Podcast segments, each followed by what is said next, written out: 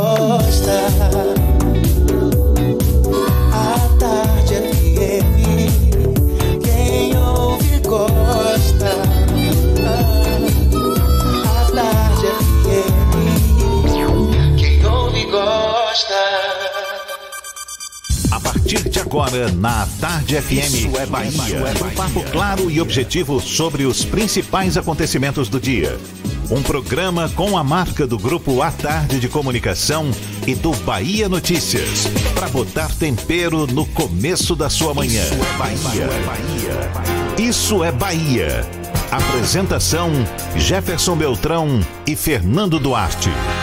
Isso é Bahia. Oferecimento. A Black Friday de verdade Ferreira Costa foi prorrogada. AutoSard Veículos, a sua loja de seminovos no Shopping Bela Vista, segundo piso. Escola SESI. Você constrói o seu mundo. Matrículas abertas. Ensino fundamental e médio.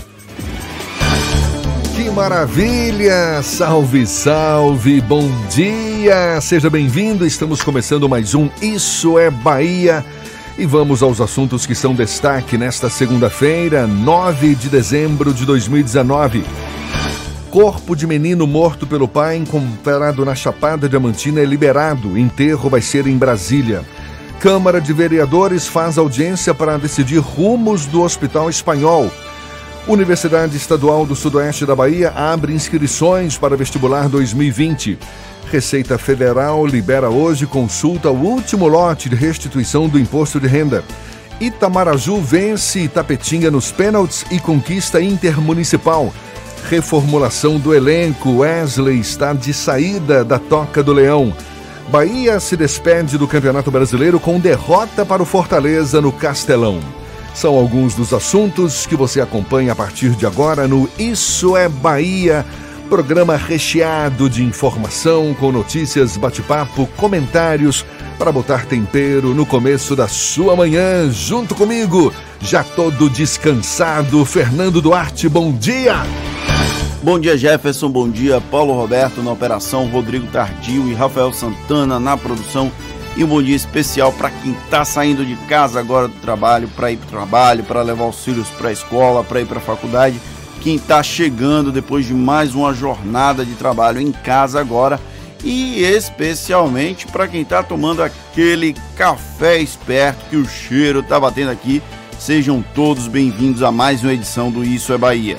O cheiro tá batendo aqui, mas eu ainda não recebi o meu cafezinho, por favor. Olha, você nos acompanha também pelas nossas redes sociais, nosso aplicativo, pela internet no atardefm.com.br e ainda pode nos assistir pelo portal A Tarde ou diretamente pelo canal da Tarde FM no YouTube.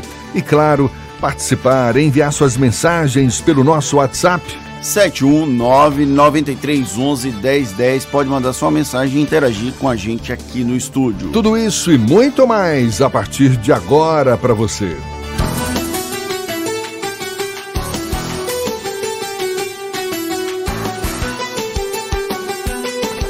Isso é Bahia. Previsão do tempo. A segunda-feira amanheceu com o céu claro, com algumas nuvens também, mas o sol já brilhando forte lá fora. Eu vindo para a rádio mais cedo, lá no meu painel, 25 graus, é isso mesmo, seu Walter Lima? Previsão de sol para essa segunda, bom dia! Muito bom dia, Jefferson. Bom dia também para o nosso Paulinho, Fernando, Rafael, Rodrigo em especial você que tá, está conosco desde cedo. Salvador tem sim previsão de chuva mais rápida e em pontos isolados no final da manhã o sol vai estar imperioso ao longo do dia. Nada que justifique essa chuva aí para você tirar um guarda-chuva e levá-lo embaixo do braço, para cima e para baixo.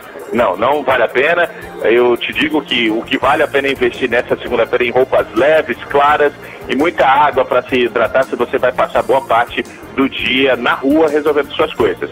A temperatura máxima na capital vai chegar na casa dos 31 graus, Jefferson. E isso vai fazer com que o pessoal sofra um pouquinho com aquela sensação de calor aqui em Salvador. E o sol, claro, o que a chuva vai ajudar é a refrescar um pouco essa onda de calor, mas isso somente no final da manhã. Na região metropolitana, Jefferson, há uma expectativa de clima parecido com o de Salvador nas cidades de Candeias, onde chove um pouquinho mais, e também em Mata de São João, mas nada que também justifique você ter que sair com seu guarda-chuva. Os termômetros vão marcar 30 graus nessas duas cidades. No Recôncavo, temos previsão de chuva ao longo da manhã em Cachoeira e em São Félix. Procurando um ar-condicionado econômico, conhece o split inverter da Midea que você encontra na Frigelar. Quem entende de ar-condicionado, escolhe Midea e Frigelar. frigelar.com.br. É contigo, professor. Valeu, Walter. Tá liberado para tomar seu cafezinho agora. São sete e seis na Tarde FM. Isso é Bahia. O secretário de Saúde de Salvador e deputado estadual licenciado Léo Prats está de saída do Democratas. O pré-candidato à Prefeitura de Salvador alega estar sendo perseguido por integrantes da executiva do partido na Bahia. Em ofício enviado ao TRE, Prats pede exoneração por justa causa. O assunto é tema do comentário político de Fernando Duarte. Isso é Bahia. Política. A Tarde FM. Pois é, Jefferson. A semana passada terminou com a formalização do pedido de desfiliação do secretário de Saúde de Salvador, Léo Prates, do Democratas. A medida era esperada, visto a aproximação dele do PDT, com direito a sucessivos encontros com caciques da legenda. O que surpreendeu foi a argumentação de que Prates foi perseguido dentro do DEM. Foi uma desculpa encontrada para tentar, de alguma forma, justificar a saída sem questionamento na justiça eleitoral. Porém, pareceu bem esfarrapada para quem acompanha a trajetória política dele. Não que, de alguma forma, José Carlos Aleluia e Alexandre Aleluia, os principais algozes, segundo o Léo Prates, não tenham tido algum tipo de preferência na corrida eleitoral de 2018. repasses de, os repasses de recursos para Aleluia Filho, pelo então presidente do DEM na Bahia, foi motivo de reclamação já durante o processo eleitoral. Ainda assim, em condições normais de temperatura e pressão, não resultaria num pedido de desfiliação. Léo Prates é cria política do partido e nasceu para a política com um cordão umbilical com o prefeito de Salvador, Assemineto. É impossível dissociar a imagem dele a do gestor da capital baiana. No entanto, ele tenta criar uma distância inexistente para evitar celeumas jurídicas. É claro que, do ponto de vista judicial, qualquer brecha legal deveria ser usada para atingir o objetivo. É assim que uma boa defesa deve agir. Porém, entre uma linha para a justiça e a inteligência geral, a gente precisa colocar um marco de separação. Ninguém é estúpido o suficiente para acreditar piamente nessa narrativa de que houve perseguição e por isso Léo Prates deixaria o DEM. É mais um conto da carochinha mas para alguém, tipo, acredite se quiser. Uma coisa ficou bem explícita: o deputado estadual licenciado é um jogador importante para a eleição de 2020 em Salvador. Ele fez uma movimentação arriscada ao se aproximar de partidos como o PCdoB e PSB, mais à esquerda, e deve acabar aterrissando no PDT de Félix Mendonça. Apesar da herança brisolista, os pedetistas se tornaram políticos pragmáticos ao longo dos últimos anos e podem ser considerados de centro, quase centro-direita. A provável filiação de Léo Prates é uma prova de que o partido se afastou da esquerda clássica. Um detalhe relevante: a troca de partido também sinaliza que o PDT deve deixar a base aliada do governador Rui Costa em breve. A legenda já não é tratada como tal há algum tempo apesar de ainda controlar a Secretaria de Agricultura e deter alguns postos no segundo e terceiro escalões do governo. Todavia, enquanto não houver uma posição definitiva, é importante manter as aparências. Com o PDT com uma espécie de trunfo, Léo se cacifa para disputar a vaga de vice de Bruno Reis, virtual candidato do DEM e citado como uma das razões para que o secretário de Saúde deixe o ninho onde nasceu. Os pedetistas garantem que só aceitam o deputado estadual para ser postulante ao Palácio Tomé de Souza, mas é uma verdade tão absoluta quanto a perseguição que Léo Prates sofreu no Democratas. É como acreditar em unicórnios. Só uma última observação para completar com outra situação ligeiramente esdrúxula. Após a divulgação do pedido de desfiliação, o ex-democrata fez uma postagem morrendo de amores por ACM Neto. Não parece algo que alguém perseguido faria.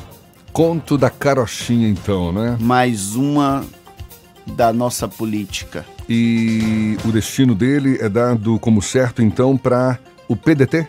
Se não for o PDT, eu acho que a gente precisa rever as mobilizações políticas, as articulações políticas. E o PDT vai ficar meio chateado, porque na, no sábado Léo Prates voltou a postar uma foto com Ciro Gomes, que é o grande nome do PDT hoje no Brasil. Então, se não for para o PDT, com certeza os pedetistas vão ficar extremamente frustrados. Eu acho que Léo já não vai frustrar outro partido, já que ele está deixando o D numa situação ligeiramente frustrante. Tá certo. Agora são 7 e 11 falando em política. Fernando, a Câmara Municipal de Salvador faz hoje às duas da tarde uma audiência pública para decidir os rumos do Hospital Espanhol, o Hospital Espanhol ali no bairro da Barra e que está fechado há pouco mais de quatro anos. O encontro no Centro de Cultura da Câmara Municipal foi solicitado por Clarindo Silva à Comissão de Saúde e pretende discutir a reabertura do hospital. O Hospital Espanhol é alvo de cobranças de dívidas trabalhistas por parte dos ex-funcionários, dívidas que somam 135 milhões de reais. Em setembro deste ano, o governo do estado entrou com uma ação de desapropriação do espaço. E olha que situação triste, Jefferson. Os repórteres Eric Rianelli e Pedro Figueiredo, da TV Globo, denunciaram um caso de homofobia em um hotel na Praia do Forte, no litoral norte. Os dois, que são casados desde o ano passado, resolveram curtir o período de férias na Bahia e escolheram o Resort Iberostar. De acordo com o casal, eles fizeram uma reserva no hotel para um quarto com cama de casal, mas receberam um com duas camas de solteiro. Eric e Pedro solicitaram a troca, mas o hotel se recusou. A troca só foi feita depois que os hóspedes ameaçaram chamar a polícia. Os dois usaram as redes sociais na internet para denunciar o caso de homofobia e, até o momento, o Ebrostar ainda não se posicionou oficialmente. Aqui na Tarde FM 7 e 14 agora.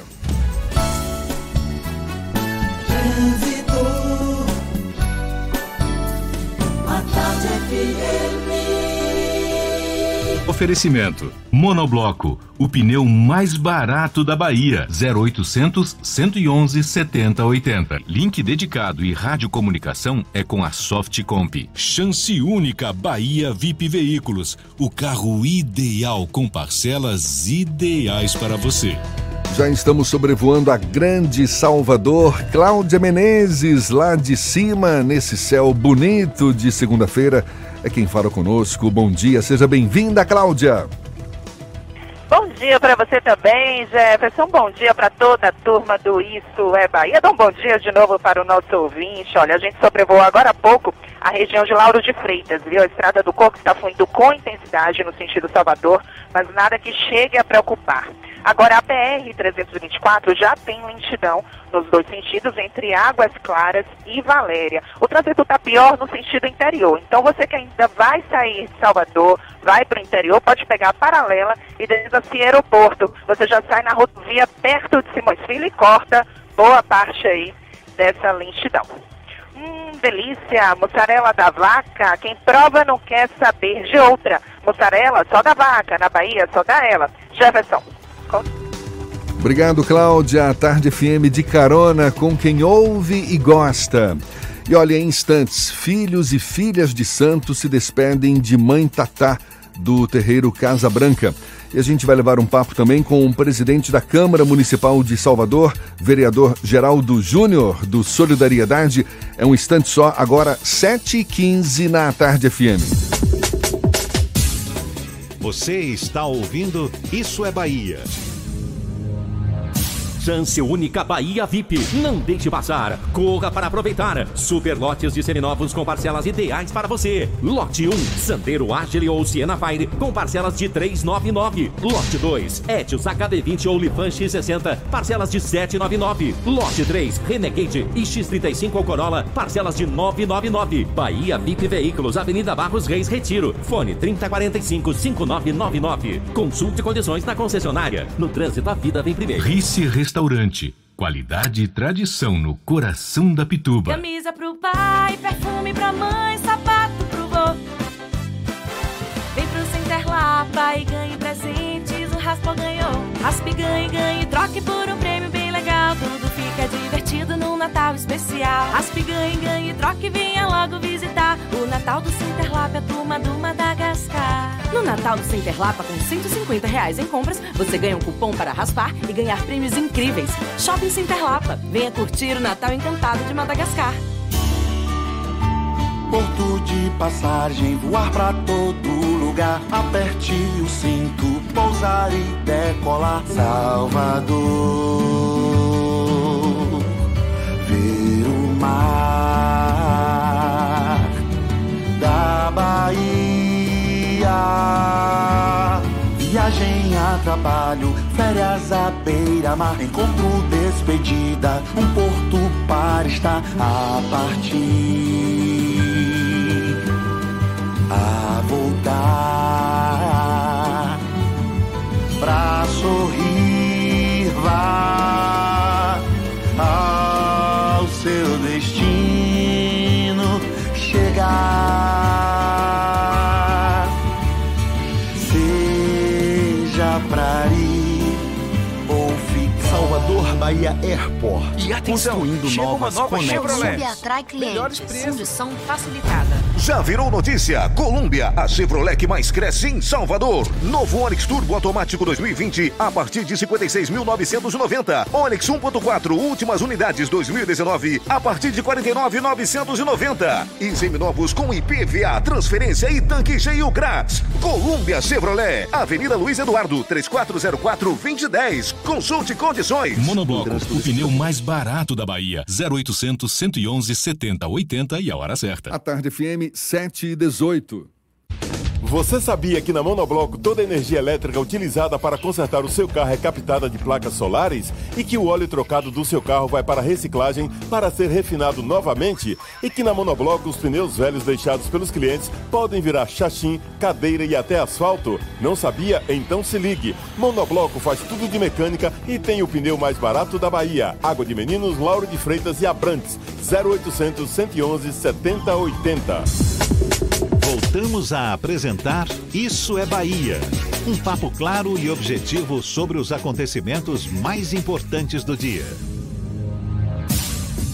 Agora são 7 e 18 e temos notícias que chegam da redação do portal Bahia Notícias. João Brandão Apostos. Bom dia, João.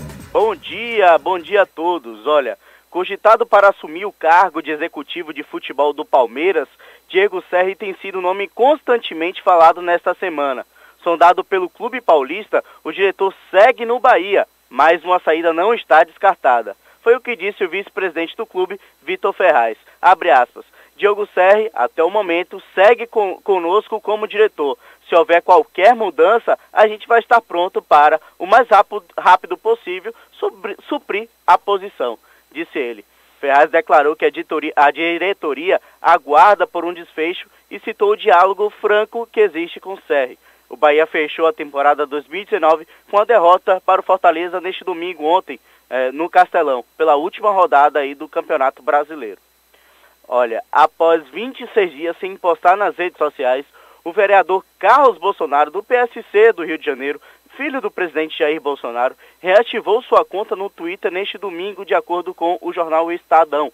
Ele reapareceu na rede social há três dias do prazo final dado pela empresa para que ele retornasse sem perder a conta. Em novembro, o parlamentar retirou das suas contas de Twitter, Facebook e Instagram. À época, aliados do presidente atribuíram ao próprio Bolsonaro a ausência de Carlos nas redes. O chefe do Estado teria demonstrado incômodo com as publicações do filho, principalmente as que criticavam o Supremo Tribunal Federal. Essas e outras notícias você encontra no portal bahianoticias.com.br. João Brandão para o programa Isso é Bahia. É com vocês, Jefferson Fernando. Valeu, João. Agora são 7h20 aqui na Tarde FM. Ele está à frente de um bloco formado pelos partidos MDB, PTB, PSC e Solidariedade. Bloco independente na Câmara de Vereadores de Salvador, com vistas a fortalecer sua pretensão de, cair, de sair candidato a prefeito nas eleições municipais do ano que vem. É o presidente da Câmara, vereador Geraldo Júnior, que é do Solidariedade, também nosso convidado nesta manhã de segunda-feira, aqui no Isso é Bahia. Seja bem-vindo, vereador. Tudo bom?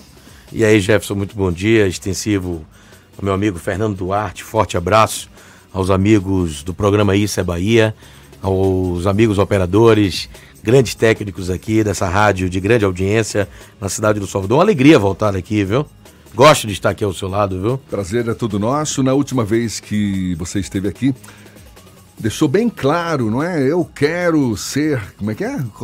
Quais foram eu as quero suas ser palavras? Prefeito eu quero ser prefeito. Eu ainda serei eu prefeito. É, eu ainda Salvador. serei prefeito de Salvador. Agora você está à frente desse bloco MDB, PTB, PSC, Solidariedade, que é o seu partido. O que, que avançou? Isso tem o quê? Umas duas semanas mais duas ou menos semanas, que esse bloco semanas. foi formado?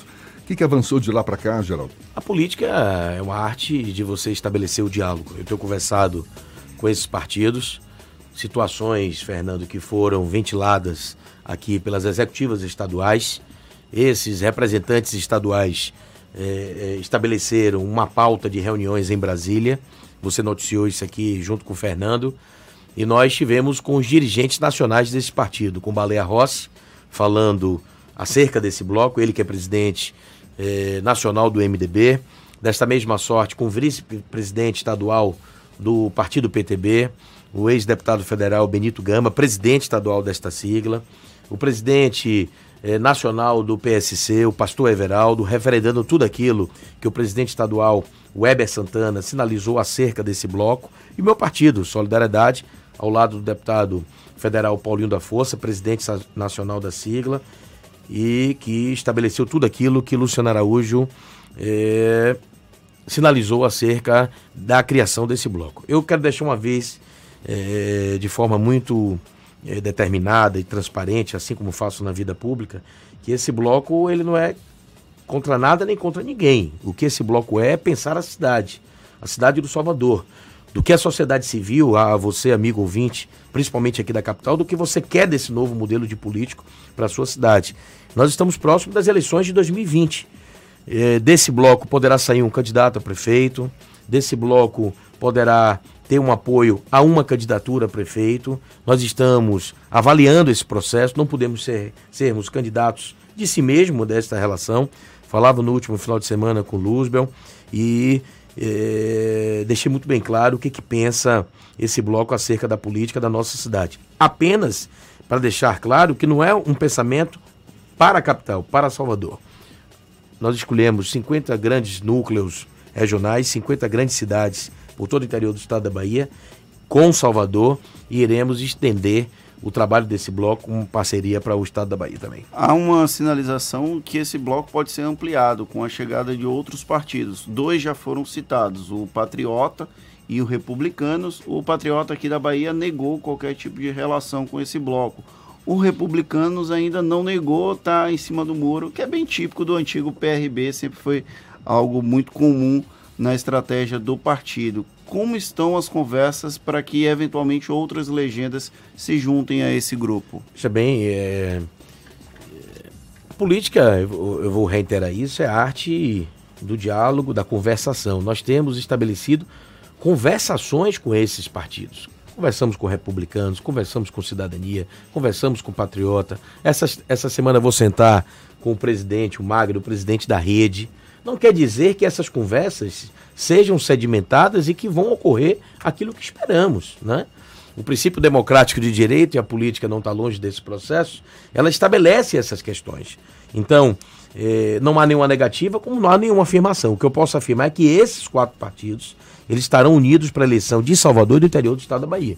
Eu posso assegurar categoricamente, porque fui escolhido como porta-voz. Mas eu não posso falar pelos republicanos, porque não me foi me dado é, é, a outorga desse direito. Não posso falar pelo Patriota, pelo Cidadania, pelo Sustentabilidade. Outros partidos que estão conversando nos bastidores, que preferem não ser tornado isso a público. E esses partidos deixaram muito bem claro pelos seus dirigentes. Continuo conversando com o Geraldo Júnior, como outros candidatos a prefeito de Salvador. Não quer dizer que desse bloco eu seja o candidato a prefeito. Há uma convergência de entendimento que desse bloco por ter a representação como presidente da Câmara Municipal de Salvador, seja eu candidato, mas pode ter uma candidatura do PTB, pode ter uma candidatura do PSC, do MDB, um partido referenciado referenciado aqui na nossa cidade e no nosso estado. Esse grupo ele funciona basicamente para as eleições majoritárias, não para as proporcionais por conta da ausência de coligações. Perfeito. Mas vocês estão discutindo também de alguma forma a construção de candidaturas ao legislativo, Isso. já que é uma situação de conversa para aumentar a quantidade de cadeiras, colocar cada candidato Perfeito. com um potencial maior numa determinada legenda para poder fazer cadeiras. Como é que está isso? Perfeito, perfeito. Não há, eu quero chamar a atenção da população, você traz isso aí com, com maestria. Não há que se falar em coligações para as eleições proporcionais. O que eu quero dizer? Para a eleição de 2020, os partidos não vão poder se coligar para eleições de vereador. As coligações acontecerão para as eleições majoritárias, né? Para prefeito. Para prefeito, deixar isso muito bem claro. Mas a, a, pelo dever de ordem e solidariedade, não de, do partido, mas solidariedade ao processo é, da nossa eleição, quatro partidos estão na minha mira e eu vou utilizar todo o prestígio, o apoio institucional que tenho para fortalecer esses partidos, para que esses partidos possam ter as suas bancadas expressivas na próxima legislatura. O ano de 2020 será de sucesso para o MDB. Eu já estou fortalecendo o MDB, trazendo candidatos a vereadores pelo MDB. Vou levar vereadores para o MDB e, da mesma sorte, vou fazer com o PTB, com o PSC e com o Solidariedade. Aqueles que não estejam no processo do bloco partidário, a carta de alforria já estão liberadas para eles. E eu estou falando isso aqui em nome dos dirigentes do partido. Aquele que não esteja no entendimento na esteira do que pensa o bloco partidário, não sendo nada contra ninguém, contra nenhum processo, ele já está com a carta de alforria liberada, é, porta eu gosto entrada. de nomes. Como é? Não precisa nomes agora. Eu né? gosto de nomes. É. Quem são os vereadores que estão com a carta de alforria já assinadas por esse bloco? Por enquanto nenhum, porque todos eles que fazem parte do bloco, eu tenho certeza que. Ele nenhum... acabou de dizer que tem não, vereador. Não, eu não falei que tem vereador. Eu falei que, eu falei que existem dele. nomes, mas aquele que não esteja no processo, desde já, está com a carta de alforria. Não há nenhuma manifestação daquele que não esteja no bloco. O PTB já delineou nesse sentido, o MDB também, o PSC e o Solidariedade, que sou eu, o vereador do partido Solidariedade. Pois é, você a, fala que política é a arte do diálogo, e, e certamente é, e que nem tudo está definido ainda em função do que desejamos. Esse desejamos, palavra sua. O que, que você deseja exatamente, Geraldo? E, e caso não seja o seu nome o candidato à prefeitura, apoiado por esse bloco, quais outros possíveis nomes que você apoiaria? Pronto, boa pergunta. Eu tenho o deputado federal Benito Gama, uma expressão da política da cidade e do Estado. Eu tenho o ex-vereador da cidade do Salvador, é, que já foi deputado estadual, é o secretário executivo da Câmara Municipal de Salvador e presidente estadual do, do, do PSC. PSC, Weber Santana. Inclusive, a sua esposa é a presidente nacional do PSC Mulher. Eu tenho dentro do Partido Solidariedade grandes nomes que fazem parte da eleição de Salvador. Eu tenho dois suplentes de vereadores mais votados na suplência. Eu tenho o Anderson Nil e tenho o Binho de Ganso. Ou seja, tem expressões da cidade do Salvador que estão aptos e são legítimas a candidaturas para prefeito. Voltando à pergunta e ao questionamento de Fernando Duarte, eu tenho certeza que os vereadores que fazem parte desses blo desse bloco de partidos, eles seguirão a orientação dos seus partidos e dos blocos partidários. Eu tenho certeza. Aquele que não queira seguir, desde já já estou dizendo como porta-voz do partido. E eu, por esses partidos eu posso falar. Eu falo pelo MDB, falo pelo Solidariedade, falo pelo PSC e pelo PTB. A linha de segmento das eleições de 2020, e eu não estou dizendo é qual a linha, porque nem nós sabemos qual será a linha alcançada. Mas quem não seguir essa linha terá a carta de, de alforria ou será convidado a se retirar. Esse bloco de partidos ensaiou um pouco dessa união já em 2018 nas eleições Sim. proporcionais para deputado. Com exceção de 2022, ela passa automaticamente pela eleição de 2020. E a eleição de 2020, Jefferson, vai, ela vai ter um reflexo direto nas eleições de 2022. Você falou isso aí com muita propriedade. Não há que se destacar a eleição de 2020 da 2022. Ah, não é um processo estanque. Ah, nós não vamos falar em 2022 porque tem eleição de 2020. Nós não podemos ainda projetar 2020. Vai ter um entendimento, inclusive isso já foi estabelecido em atas de reuniões por outros partidos nas eleições de 2022. Tem uma pergunta de bastidores, mas eu acho que eu vou deixar para a volta do intervalo. Faz, vai. Pode fazer? Nos bastidores se comenta que Geraldo Júnior tem feito uma articulação muito boa e que já planeja 2022 como candidato ao governo ou candidato a vice-governador. Existe algum tipo de interesse nesse sentido? Já essa, que... essa resposta que eu vou deixar para depois, vou pedir para Geraldo segurar. A gente conversando com Geraldo Júnior, presidente da Câmara Municipal de Salvador, ele que é do Solidariedade, volta a conversar conosco já já. Agora são sete e meia na Tarde FM.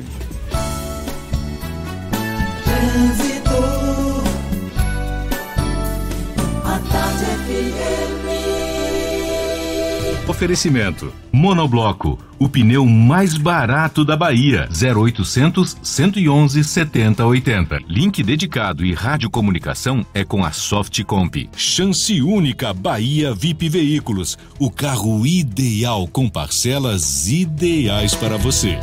A gente volta a falar com Cláudia Menezes, sobrevoando Salvador, de olho nos motoristas. É você, Cláudia. Oi, Jefferson. Olha, meu assunto é com você que vai sair de Itapuã. Pode pegar a paralela para chegar na rodoviária. Está fluindo bem. Só tem trânsito intenso no acesso ao terminal rodoviário, ali no finalzinho mesmo da avenida, tá? E lá na BR-324, a gente sobrevoou agora há pouco a rodovia e o trânsito piorou no sentido Salvador, viu? Em Valéria já tem bastante lentidão. Em Pirajá também, dois trechos. Então você que vai sair de Simões Filho e vem para Salvador, faça um corte na CIA Aeroporto para chegar na região do aeroporto e depois, se quer chegar ali no centro da capital, pegue a paralela. Chegou o Smart Costa Azul, seu estúdio e quarto e sala com varanda completo no melhor do Costa Azul a partir de 99 mil. Visite decorado. Vendas 3561 2569. Jefferson. Obrigado, Cláudia. Tarde FM de carona com quem ouve e gosta. Corpo de menino morto pelo pai, encontrado na Chapada Diamantina, é liberado e o enterro vai ser em Brasília. A gente dá os detalhes já já para você. E também retoma a conversa com o presidente da Câmara Municipal de Salvador, Geraldo Júnior, agora 27 para as 8 na Tarde FM. Você está ouvindo Isso é Bahia.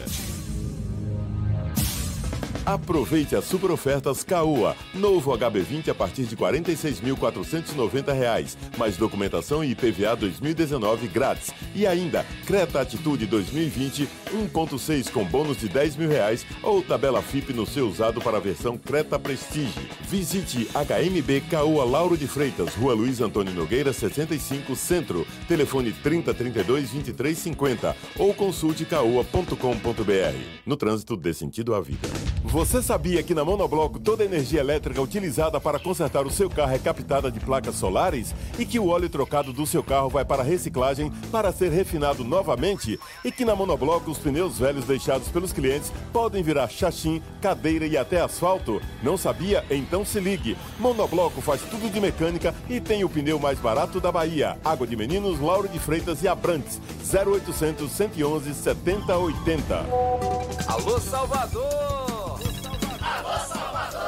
Que tapete que ficou essa nova Avenida São Cristóvão em Salvador. E não é só isso não. Os alagamentos que davam dor de cabeça para quem passava nessa via que liga Salvador ao litoral norte acabaram. Ali mais à frente alagava bastante pelas imperfeições da pista que acumulava bastante água. Então pela essa, por essa chuva que deu recentemente, a gente viu que o problema foi solucionado. Ficou bom para todo mundo, André Luiz. Mobilidade 100% melhor. É, a principal via de São Cristóvão se transformou. Agora tem novo pavimento, drenagem, nova iluminação em LED e ciclovia. Tá uma beleza aquilo ali, Salvador. Diga aí, Reinaldo, compensou ou não os transtornos temporários durante as obras? Essa avenida aqui antes das obras era um negócio meio feio, engarrafamento terrível. Uma maravilha aqui. É isso aí, obra por toda a cidade para melhorar a sua vida. Prefeitura de Salvador. A prefeitura que mais trabalha no Brasil.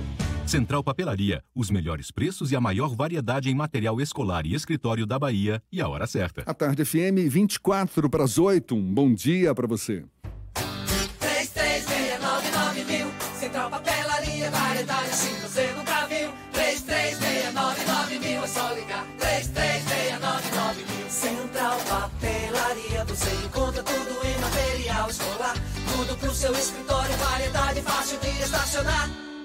Estacionar. 3369 33699000. Ligue 33699000. A maior variedade de material escolar e de escritório. Central Papelaria Lauro de Freitas. 33699000.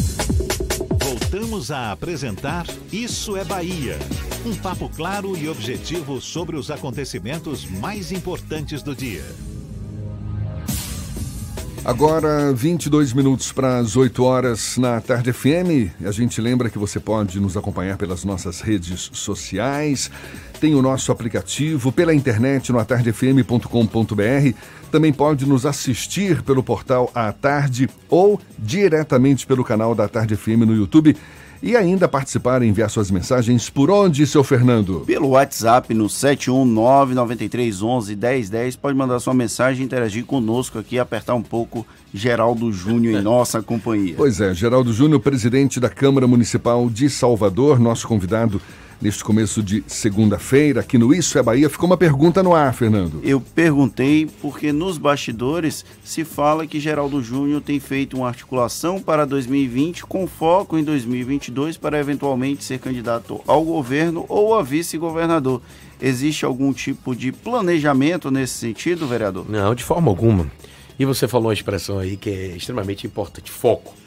Quando o projeto aí essas forças ocultas e plantam essas notas na imprensa é para tirar o foco das eleições de 2020. Forças ocultas? É, já pensando em 2022. Como é que eu posso pensar em 2022 se eu não passei ainda por 2020? Perpassa a eleição de 2020. Quando eu falo que a eleição de 2020 terá reflexo em 2022, mas tem uma passagem que é bíblica que diz que não há uma folha ou uma fruta que cada árvore sem o consentimento de Deus. Uma folha, uma fruta, cada árvore sem o consentimento de Deus. Como é que eu posso já estar pensando em 2022 se eu não passei ainda por 2020.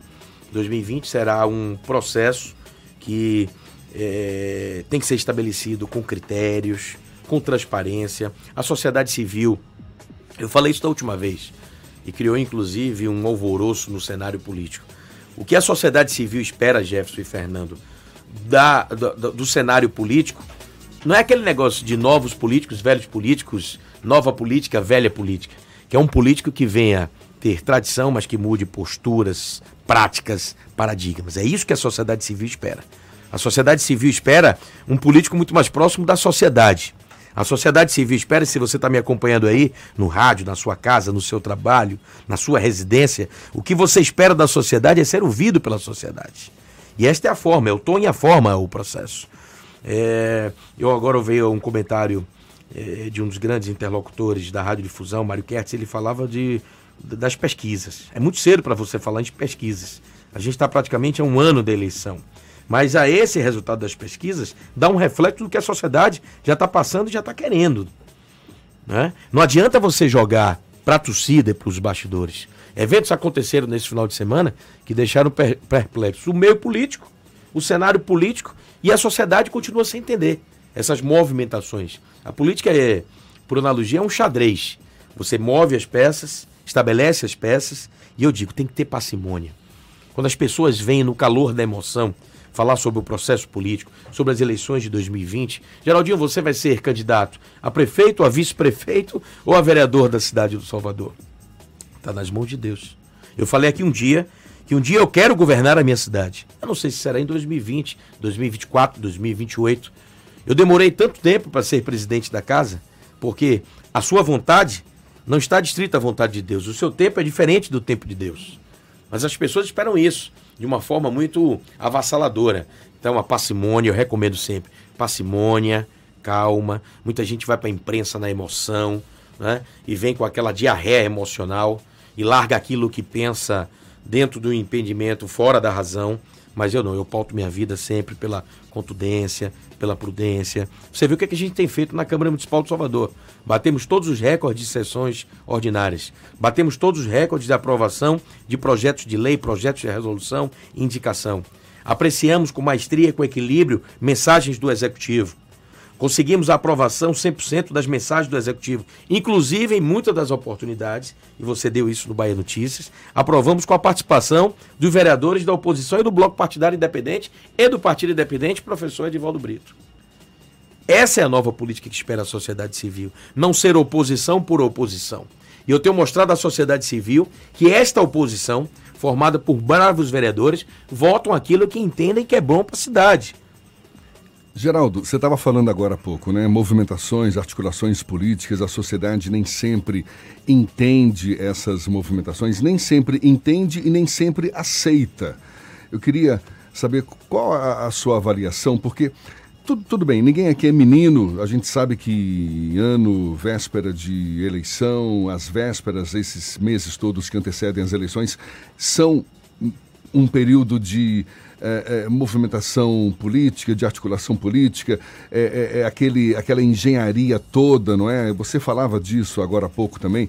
Ou seja, como é que eu vou é, movimentar meus coligados para que, no final das contas, todos tenham as melhores condições de, de eleição, de receber os votos desejados e tudo mais e tal.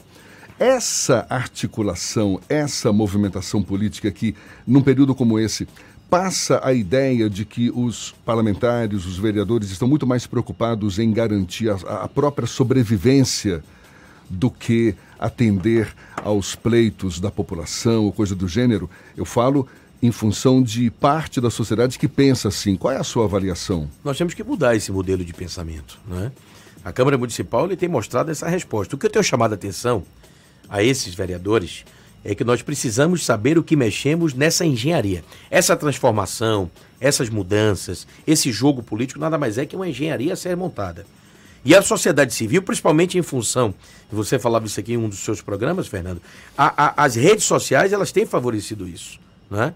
Mas o que a gente quer da sociedade é não apenas que a sociedade ela venha militarizar o processo, estudar o processo apenas pelas redes sociais. A gente tem chamado a participação da sociedade civil, da sociedade empresarial, da sociedade sindical, a criação de uma comissão, como nós criamos, sobre a ESD, a presidência do professor Edivaldo Brito, que é uma comissão de legislação participativa, onde a sociedade ela pode dizer o que pensa e o que quer do seu modelo político, porque você sabe que pela lei orgânica do município, Jefferson, 5% da população é, é, poderá, a população pode encaminhar qualquer solicitação, qualquer encaminhamento para oposição para a Câmara, recolhendo 5% é, dos eleitores e da sua população como um todo. 3 milhões de habitantes, 150 mil assinaturas. A criação dessa comissão foi justamente baseada e lastreada para que a população possa dizer o que quer da sociedade. Ainda a sociedade pensa que há estigmatizado a diferenciação como se fosse uma linha,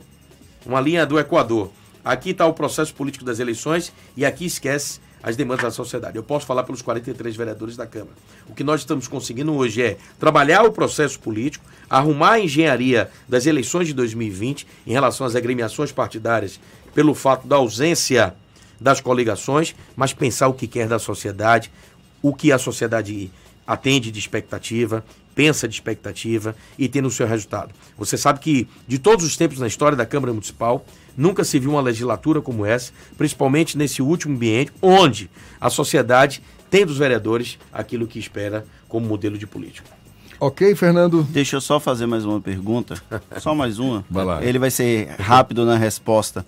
O relacionamento com o Palácio Tomé de Souza, que chegou a ter alguns sinais de tensão, já voltou à normalidade ou ainda mantém uma certa, um certo afastamento entre Geraldo Júnior, não é o presidente da Câmara, e o Palácio Tomé de Souza? Não, não, não. Essa interpretação é interpretação equivocada. Eu não sei se você viu a manifestação do prefeito na última semana, que nós dois somos tão amigos que nos comunicamos com olhar. Hum. O que a sociedade civil e o mundo político e a sociedade política não entende é quando um chefe de um poder ele contrapõe.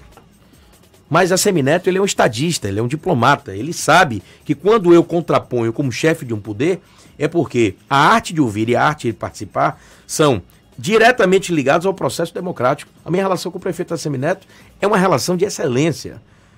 Nós dois conversamos com diplomacia, com cordialidade, com transparência. Agora, estabelecemos o contraponto. O problema é que a sociedade civil estava acostumada com aquele político, principalmente chefe de poderes, a dizer amém a todas as situações que venham do executivo. E com esse presidente não é assim. Eu faço isso na minha vida pessoal, na minha vida sentimental, na minha vida política, na minha vida profissional. Ensino isso aos meus, aos meus filhos. Agora, faço isso com decência.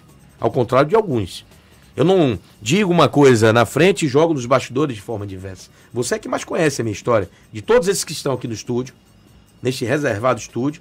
Se tem alguém que conheça a minha história, pessoal e política, esse alguém é você, Fernando. Sabe que não jogo para a torcida. Falo o que penso. Falo o que penso porque quero ter a tranquilidade de quando encontrar você ao lado da rua, não precisar atravessar a rua para correr de qualquer situação. E eu acho que esse é o dever de um homem público. Geraldo Júnior, presidente da Câmara Municipal de Salvador, conversando conosco neste comecinho de segunda-feira, acordou cedinho, Cedinho, ele hoje. Desde 4h30. Muito obrigado e um bom dia, Geraldo. Obrigado a você. E quando eu encerro meu programa sempre com a mensagem de reflexão, a de lá foi hoje que eu vou trazer para cá que diz assim: ó, não faça de sua vida como se fosse uma impressora. Não fique tentando todos os dias dar boas impressões. Fale aquilo que pensa, aquilo que é do seu caráter e aquilo que é da sua dignidade. Um beijo para você, Fernando, a vocês grandes craques aqui da 103.9 FM. Beijo no coração. Agora vocês precisam me trazer mais vezes aqui. tá certo. Agora são 7h47 na tarde FM. Isso é Bahia. Economia. A Tarde FM. Bom dia, Jefferson. Bom dia, Fernando. Bom dia, ouvintes da Rádio A Tarde FM. Na semana passada, o Ibovespa fechou na máxima histórica, subindo 2,60% aos 111.125 pontos. Já o dólar voltou a cair, fechando a R$ 4,14. O destaque principal da semana passada foi a divulgação do PIB para o terceiro trimestre do Brasil, que superou as expectativas ao apresentar expansão de 1,20. A leitura dos dados foi muito positiva e revelou que vários setores performaram bem no terceiro trimestre deste ano, especialmente agricultura, mineração e construção civil. Também houve recuperação dos investimentos no setor de construção e dados positivos de importação de bens de capital. Já no campo internacional, o otimismo foi marcado pelos dados de atividade geral acima das expectativas do mercado, o que reforçou a mensagem de que o risco de recessão das principais economias globais tem se tornado cada vez menor. Reforçando o otimismo, os dados de vendas online bateram recorde nos Estados Unidos devido ao Black Friday, com 7,4 bilhões de dólares em vendas. Quanto à guerra comercial entre China e Estados Unidos, Trump reafirmou que as negociações com a China estão indo bem. No entanto, sugeriu que o acordo comercial poderia ficar para depois da eleição presidencial americana, em novembro de 2020. Para essa semana, no Brasil, os principais destaques serão o índice de atividade econômica do Banco Central e a reunião do Comitê de Política Monetária, o COPOM, para a definição da Selic. O mercado espera que o governo reduza a taxa de juros do, do país de 5% para 4,50%. Nos Estados Unidos, o Banco Central Americano também definirá a nova taxa de juros nos Estados Unidos. Já na zona do euro e na China serão divulgados dados de produção industrial e de inflação. Além disso, vale ressaltar que o destaque de alta na Bolsa Brasileira foi as ações da Via Varejo, que subiram 13,50%, e Lojas Americanas, que subiu 10,73% na esteira do Black Friday brasileiro. Destaque de queda ficou com as ações da Smiles, que caíram 8,70%, e da Raia Drogazil, que caíram 7%.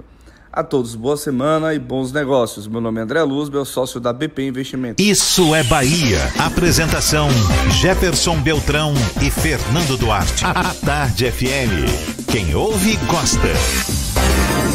Agora são 7h49, temos notícias que chegam da redação do Portal à Tarde. Thaís Seixas, tudo bom? Bom dia, Thaís. Olá Jefferson, bom dia. Bom dia, Fernando, e a você que acompanha aqui o Isso é Bahia. E hoje é segunda-feira, dia da coluna O Carrasco, no jornal e no portal à tarde. E lá você fica sabendo que uma licitação tem causado polêmica na Assembleia Legislativa da Bahia, embora o presidente da casa, o deputado Nelson Leal, fale sobre dificuldades financeiras e contenção de gastos. Isso porque a empresa Relevo Construtora ganhou um presente de Natal antecipado e foi contratada por 635 mil reais para reformar o espelho d'água do prédio principal. E o Carrasco de hoje traz muito mais informações exclusivas sobre os bastidores da política baiana. E olha só, um homem morreu e outros dois foram presos durante uma operação policial na Chapada Diamantina. Os suspeitos, que seriam ligados à facção criminosa Bonde do Maluco, compartilhavam áudios pelo WhatsApp para aterrorizar a população, além de proibirem a realização de eventos na região. Tudo isso aconteceu depois que o líder do grupo, José Francisco Lumes, conhecido como Zé de Lessa, foi morto pela polícia no Mato Grosso do Sul. Segundo informações da Secretaria de Segurança Pública da Bahia, Cristiano da Silva Costa, Matheus da Silva Costa e Romário Santos Leite foram presos na cidade de Mulungu do Morro. Além deles, Erivelton Rodrigues de Souza teria reagido à ação policial e acabou morto no confronto. Essas e outras notícias você confere no portal atarde, atarde.com.br. É com você, Jefferson. Obrigado, Thaís. São 7h51. Salvador, assim como outras cinco capitais brasileiras, conseguiu bater antecipadamente a meta de redução de mortes no trânsito. As cidades brasileiras têm até o ano que vem para diminuir em 50% este número, seguindo meta definida pela ONU, com, eh, considerando os dados de 2011 a 2020. Salvador foi a segunda capital com maior redução, de 55% em 2018, na comparação com 2011. A Trans Salvador atribuiu a queda nas taxas ao replanejamento de várias áreas da cidade, com medidas que incluem redução de velocidades máximas em algumas avenidas e ruas, aumento de calçadas, implantação de mais ciclovias e uso de estratégias do chamado trânsito calmo. E amigos, admiradores, filhos e filhas de Santos se despediram ontem da Yalaurixá Mãe Tatá Oxum Milá, em cerimônia de sepultamento realizada no cemitério Jardim da Saudade. Altamira Cecília dos Santos, como foi batizada, tinha 96 anos e morreu no último sábado. Ela comandava o terreiro Casa Branca do Engenho Velho, o mais antigo de Salvador. Mãe Tatá sofria há cinco anos com os efeitos do mal de Alzheimer. Seguindo a tradição, o Casa Branca vai ficar de luto por um ano, quando a nova líder vai ser escolhida para comandar o terreiro. E o corpo do menino Bernardo Osório, de um ano e onze meses, encontrado na zona rural de Palmeiras, na Chapada Diamantina, foi liberado pelo Departamento de Polícia Técnica de Itaberaba. O corpo vai ser levado pelos familiares para o Distrito Federal. Ainda não há informações sobre velório e sepultamento. De acordo com a polícia, a criança foi morta pelo pai, o funcionário do metrô Paulo Roberto Osório, dentro da casa onde mora em Brasília. O pai buscou o menino Bernardo na creche e dopou a criança com medicamentos misturados a um suco de uva. Antes de pegar a estrada, Paulo Roberto passou em casa mesmo local onde matou a própria mãe em 1992 e dirigiu até a cidade de Luiz Eduardo Magalhães, no sudoeste da Bahia, no oeste da Bahia, onde parou em um hotel e deixou o corpo do filho. Corpo de Bernardo foi encontrado pela Polícia Civil da Bahia na última quinta-feira em Palmeiras, na Chapada Diamantina. Segunda-feira, seu Fernando, muita gente procurando emprego, esperança que se renova. Com mais uma semana, a gente dá essa força. Tanto o SIM como o Cine Bahia divulgaram novas vagas de emprego para Salvador. A gente começa pelo SIM, Serviço Municipal de Intermediação de Mão de Obra, divulgou vagas para auxiliar de higienização hospitalar, auxiliar de limpeza, operador de telemarketing especializado, empacotador, vaga exclusiva para a pessoa com deficiência, repositor de mercearia e também recepcionista bilíngue. Já o Cine Bahia tem oportunidades para estágio em produção industrial e consultor de tecnologia da informação, mecânico de motor a diesel, analista de logística, mecânicos de refrigeração e de automóvel, operador de prensa hidráulica e vendedor interno. Os interessados devem procurar a unidade central do Cine Bahia, que funciona no edifício Torres do Iguatemi, na Avenida ACM, ou nos postos do saque. No caso do Sim, é preciso procurar os postos do comércio Boca do Rio e nas prefeituras bairro. Aqui na Tarde FM, 6 para as 8 agora.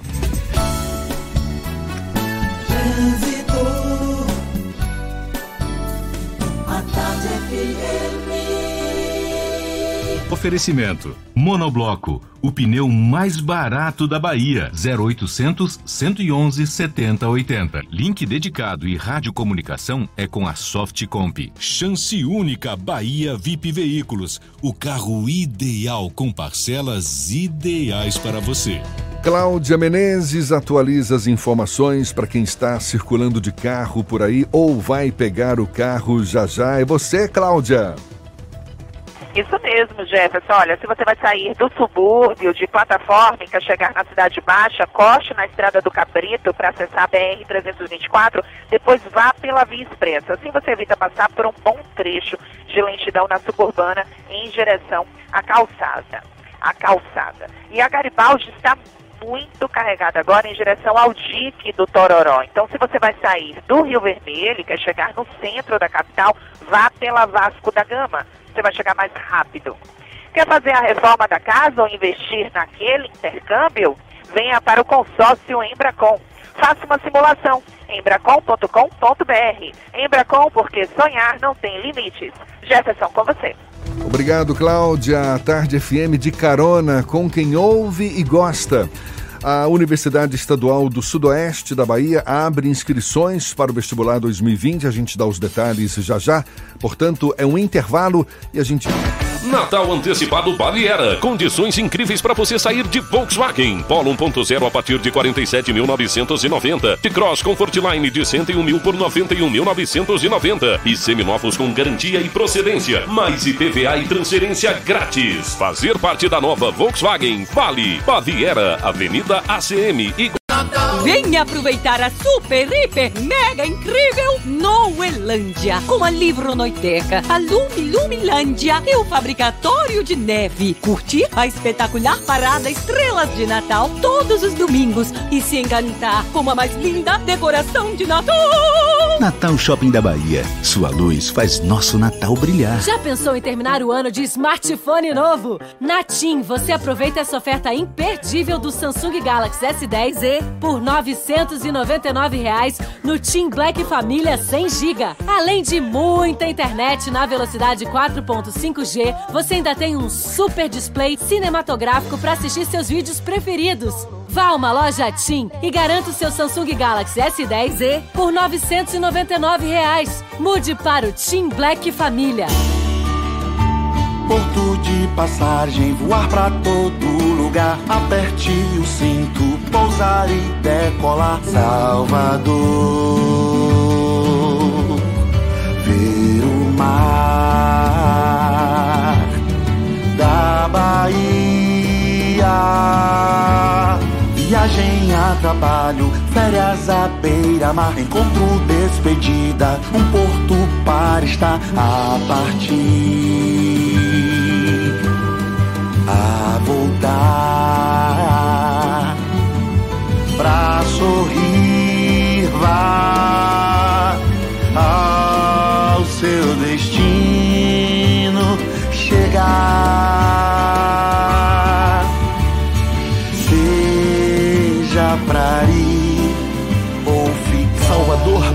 Airport. Bela Bowling, construindo o novas do Shopping conexões. Bela Vista. Venha se divertir, aberto de domingo a domingo e a hora certa. A tarde FM 2 para as 8. Está pensando em um dia de diversão incrível? Então venha para o Bela Bowling, o boliche do Shopping Bela Vista. É o maior espaço de diversão com boliche de Salvador. Temos pacotes para você fazer a sua festa de aniversário ou confraternização. E de segunda a sexta, a hora de pista para seis pessoas com uma porção de batata frita sai por apenas R$ 49,90. Os sapatos são à parte. Consulte condições, traga a sua turma e aproveite. Bela Bowling, o boliche do Shopping Bela Vista, o maior espaço de diversão com boliche de Salvador.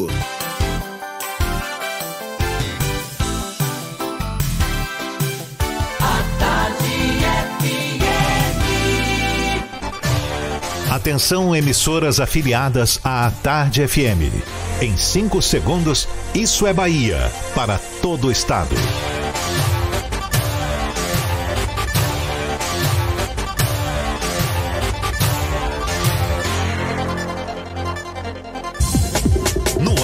Isso é Bahia.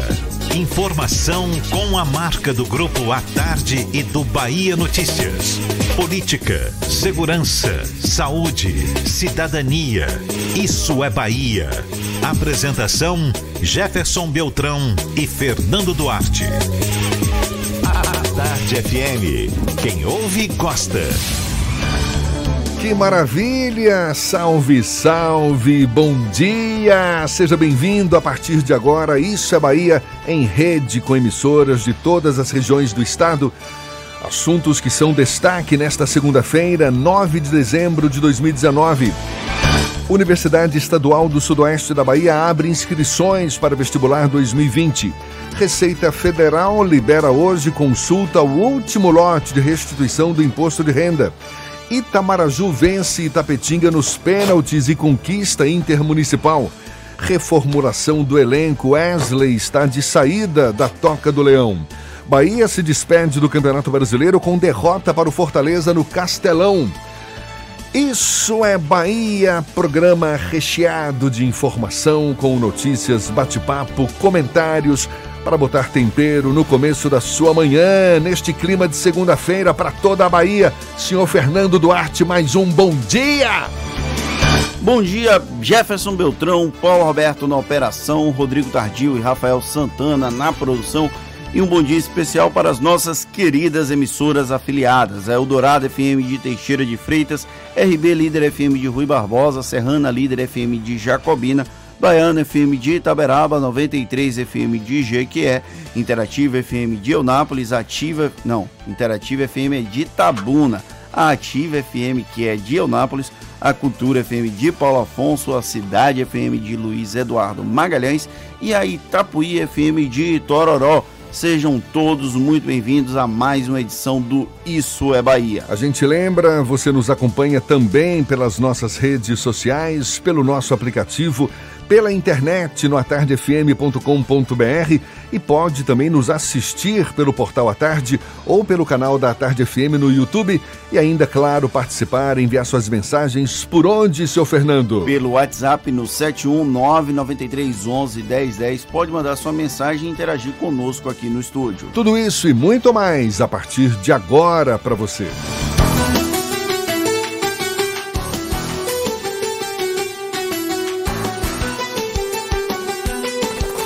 Isso é Bahia.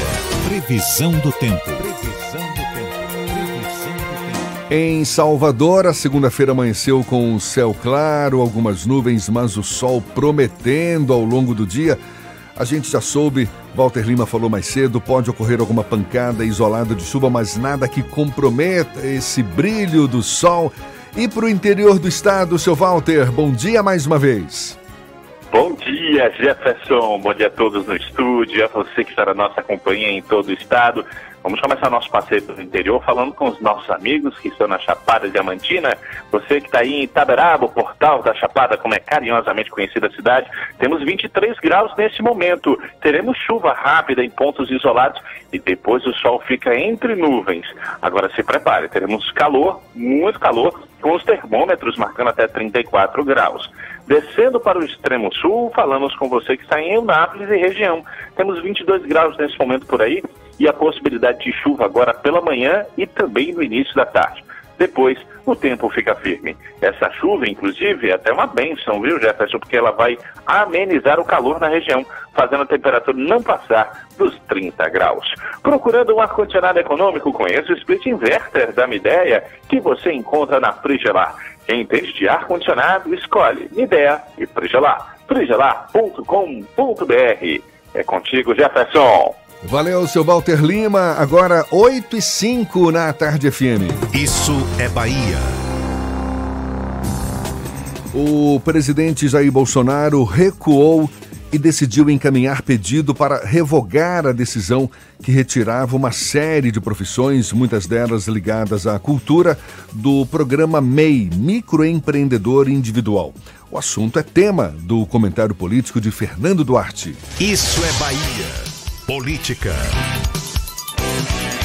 A Tarde FM. Jefferson, a sexta-feira terminou com os microempreendedores individuais da área de cultura em pânico o governo federal mudou, por meio de uma resolução, o acesso a essa categoria de tributação, de organização fiscal.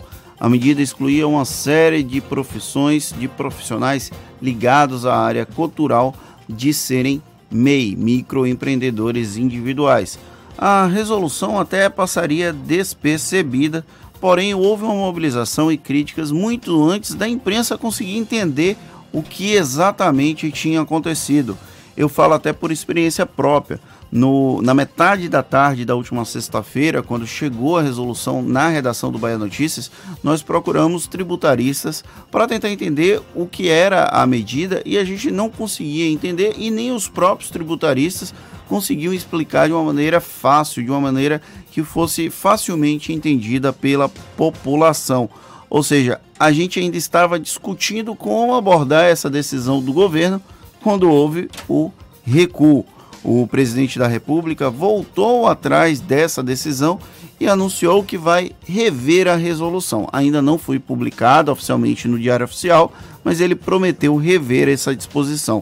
Ou seja, tudo voltou a ficar como antes no quartel de Abrantes e nem foi preciso tanto barulho assim. Porém, isso é apenas um exemplo que apresenta de forma cristalina o método tentativa e erro utilizado pelo governo federal. Uma coisa são pessoas comuns, somos pessoas como eu, você, como Paulinho, usar o tentativa e erro para poder aprender. Outra coisa é um ente como a União ser tratada dessa forma. Não dá para ver amadorismo quando se trata do município, quando se trata do Estado, quando se trata da União. O reflexo disso é um dos resultados que a pesquisa Datafolha, divulgada no último final de semana, traz sobre as avaliações do governo do presidente Jair Bolsonaro. O, a pesquisa Datafolha mostra que 80% da população brasileira diz ao menos desconfiar das declarações de Jair Bolsonaro. 43% nunca confiam no que o presidente fala e apenas 19% acreditam em tudo o que o presidente vem a público falar. É uma crise na imagem institucional. Vou voltar, travou. É uma crise na imagem institucional da presidência da República que a gente precisa avaliar com muita cautela, porque o posto hoje é ocupado por Jair Bolsonaro, mas o posto da presidência da República ele precisa inspirar respeito e confiança, não apenas para a população brasileira, mas também para o mercado internacional, para o mundo inteiro. Então, essa ida e volta, esse vai e volta do governo federal mostra um amadorismo e uma instabilidade do ponto de vista de gestão que pode trazer prejuízos a médio e longo prazo para o nosso Brasil. Agora são 8 e 8 na Tarde FM e temos notícias que chegam da redação do portal Bahia Notícias. João Brandão é quem está com essas informações. Bom dia, João. Bom dia, bom dia agora para todo o estado da Bahia. Olha, a chuva de granizo e fortes ventos foram registrados ontem em livramento de Nossa Senhora, no sertão produtivo sudoeste baiano.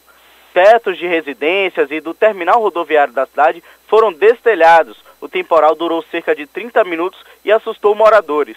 Aeronaves, que costumam passar pelo céu do município, desviaram a rota devido à tempestade. A chuva de granizo ocorre com a subida de ar quente, devido aí à evaporação que chega às nuvens com temperaturas de menos 80 graus e se transforma em gelo. Quando a nuvem fica carregada ao ponto de não conseguir mais sustentar o volume acumulado, a chuva cai em forma de granizo. E olha, integrantes do PT e de movimentos de esquerda já discutem internamente os possíveis efeitos políticos de uma melhora da economia em 2020. Alguns recomendam cuidado com o discurso de que tudo vai mal, pois há risco de perder o lastro. A percepção é que o resultado positivo do PIB do terceiro trimestre divulgado semana passada, e a chegada do 13º salário ajudaram a construir um ambiente que contribuiu para estancar a reprovação de Jair Bolsonaro, como revelou recentemente a pesquisa Datafolha. Essas e outras notícias você encontra no portal bahianoticias.com.br. João Brandão para o programa Isso é Bahia. É com vocês, Jefferson e Fernando. Valeu, João. Agora 8 e 10 Daqui a pouquinho a gente leva um papo com o deputado federal Daniel Almeida, líder do PCdoB na Câmara dos Deputados. Primeiro, olha só. Atenção você, candidato ao vestibular 2020 da UESB, Universidade Estadual do Sudoeste da Bahia é que começam no próximo dia 16 as inscrições no site da instituição. Ao todo, são quase 1.200 vagas, a maior parte para o primeiro semestre do ano que vem. As provas estão marcadas para os dias 2 e 3 de fevereiro, nas três cidades em que a UESB possui campo. Vitória da Conquista, Itapetinga e Jequié. E três pessoas foram presas por receptação de veículos roubados e mais de 320 animais silvestres foram resgatados durante uma operação em 13 cidades do oeste baiano. De acordo com a Polícia Rodoviária Federal, a ação chamada de Fiscalização Preventiva Integrada foi realizada nas cidades de Barreiras, Angical, Baianópolis, Catolândia, Cotegipe, Cristópolis, Formosa do Rio Preto, Luiz Eduardo Magalhães, Mansidão, Riachão das Neves, Santa Rita de Cássia, São Desidério e Vanderlei. Durante a operação, os agentes federais apreenderam 10 armas e diversas armadilhas usadas na caça predatória de animais silvestres. Agora são 8 e 11 senhor Fernando Duarte. A gente começa o nosso giro pelo interior do estado. Vamos a Jequié, Cidade Sol, Marcos Canguçu, da 93 FM. Bom dia, Marcos. Bom dia, Jefferson. Bom dia, Fernando. Ouvintes do Isso é Bahia. Começamos a semana em Jequié com a expectativa da redução das altas temperaturas que têm sido registradas nos últimos dias aqui na cidade. Três acidentes foram registrados neste final de semana nas estradas que compreendem a região de Jequié. Um desses terminou com a morte de João Correia Almeida, 70 anos, residente no bairro Joaquim Romão, que capotou o veículo que conduzia no quilômetro 770 da BR-330 em Morro Verde, zona rural de Jequié. Outros dois acidentes foram registrados na estrada do distrito de Florestal e Cajueiro, no trecho da BR-330. Na sexta-feira, o governador Rui Costa inaugurou a nova sede do Colégio da Polícia Militar, professor Luiz Cotrim, em Jequié. Com investimento de mais de 4 milhões, o colégio conta com 17 salas de aula, biblioteca com 127 metros quadrados, auditório com capacidade para 160 pessoas, laboratório de ciências e informática, bicicletário, campo de futebol society, quadra poliesportiva, além de um consultório odontológico e área para a horta comunitária. Ainda na oportunidade, Rui Costa entregou uma nova pista de atletismo no 19º Batalhão da Polícia Militar, além de cinco novas viaturas para a Companhia de Policiamento Especializado CIP. Para a saúde da região foram entregues 17 ambulâncias para os municípios de Aiquara, Barra do Rocha, Brejões, Cordeiros, Gungogi, Ibicuí, Itajibá, Itambé, Itapitanga, Itiruçu, Jequié, Milagres, Presidente Jânio Quadros, Uruçuca e Vitória da Conquista. Ainda foram entregues equipamentos de saúde para as prefeituras de Barra do Choça, Jiquiriçá e Lagedo do Tabocal. De Jequié da Rádio 93 FM para o Isso é Bahia, Marcos Canguçu. Valeu, Marcos. Muito obrigado. Agora 8 e 12 Está em tramitação na Câmara dos Deputados o projeto de lei que permite a concessão de seguro-desemprego para pescadores no valor de um salário mínimo na hipótese de dano ambiental em sua região de atuação. O texto teve como motivação o derramamento de óleo que atinge as praias do Nordeste. O autor do projeto é o deputado federal, líder do PCdoB na Câmara, Daniel Almeida, nosso convidado aqui no Isso é Bahia. Seja bem-vindo. Bom dia, deputado. Bom dia, Jefferson Beltrão, bom dia, Fernando Duarte, bom dia a todos os ouvintes. É um prazer enorme estar aqui mais uma vez. Mais uma vez, não, que é a primeira vez, né? No programa de vocês, parabenizando pelo grande trabalho que faz com essa grande rede que é, chega em cada lugar do nosso estado. Ah, muito obrigado. Em que pé está esse projeto de lei, deputado? Pois é, esse projeto de lei está é, na comissão de trabalho, porque é, tem que passar por algumas comissões.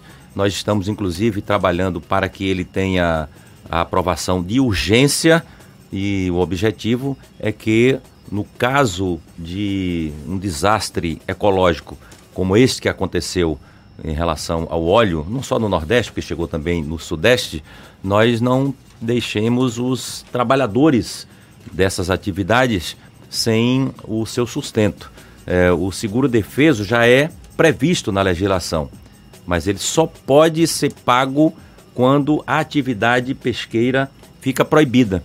E nesse caso, em muitos lugares, não foi é, decretada a proibição da atividade. E os marisqueiros, os barqueiros, é, os pescadores ficaram sem poder exercer a sua atividade e sem a garantia é, desta remuneração. Então, nós estamos buscando estender isso não só para desastres que atingem é, a costa, mas outros desastres ambientais que infelizmente têm acontecido com uma frequência maior do que o que a gente é, poderia prever no nosso país. Então Esse eu espero seguro... que ainda, que ainda no início do ano que vem, porque já estamos chegando no final do ano, nós tenhamos condições de aprovar esse projeto. Isso seria independente do auxílio que o governo prevê liberar para os pescadores atingidos pelo óleo, não?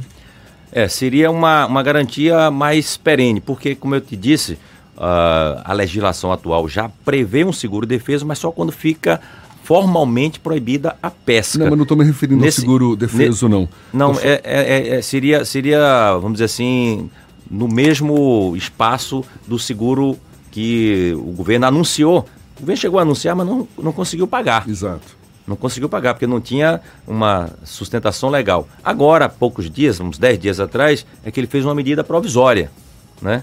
Para pagar especificamente, nesse caso, do óleo é, nós não queremos que fique é, dependendo é, desse tipo de medida pontual, que tenha uma norma que é, é, dê segurança permanente, perene para essas atividades. Deputado, qual seria a origem desses recursos para o pagamento do seguro-desemprego e é, o foco inicial são nos pescadores, marisqueiras atingidos agora por conta desse desastre do óleo mas qual a estimativa de pessoas que eventualmente podem ser beneficiadas, já que é o Brasil não tem dinheiro assim para poder distribuir, digamos assim.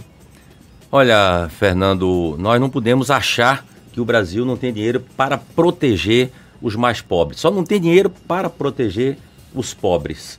Retira dinheiro para o juro, para é, pagar a latifundiários no nosso país. Toda vez que tem um desastre, uma geada lá no sul e etc., não falta dinheiro. Faz logo uma lei para garantir que os prejuízos sejam cobertos. Quando se trata de pobre, diz que não tem dinheiro.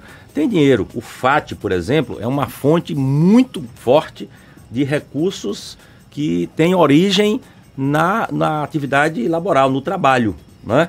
E é possível você retirar recursos daí é, do Fundo de Amparo ao Trabalhador para fazer a cobertura é, desses gastos.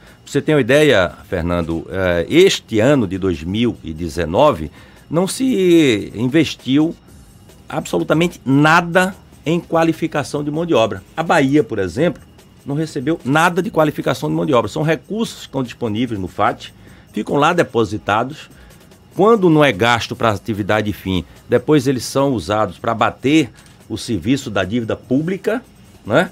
que é para alimentar o sistema financeiro, e é, alega-se problema legal, problema é, do Tribunal de Contas, etc., para não utilizar esses recursos. Então, existe recurso e recurso de sobra. O problema é que não há vontade política quando se trata de proteger os mais pobres. Você tem uma ideia, Jefferson? Tem um, um recurso aí chamado do, do FUST, né? que é um fundo para o, a universalização das telecomunicações, tem mais de 30 bilhões. E o que mais as pessoas pedem hoje é acesso à telefonia móvel no interior. Acesso à internet é um bem absolutamente essencial.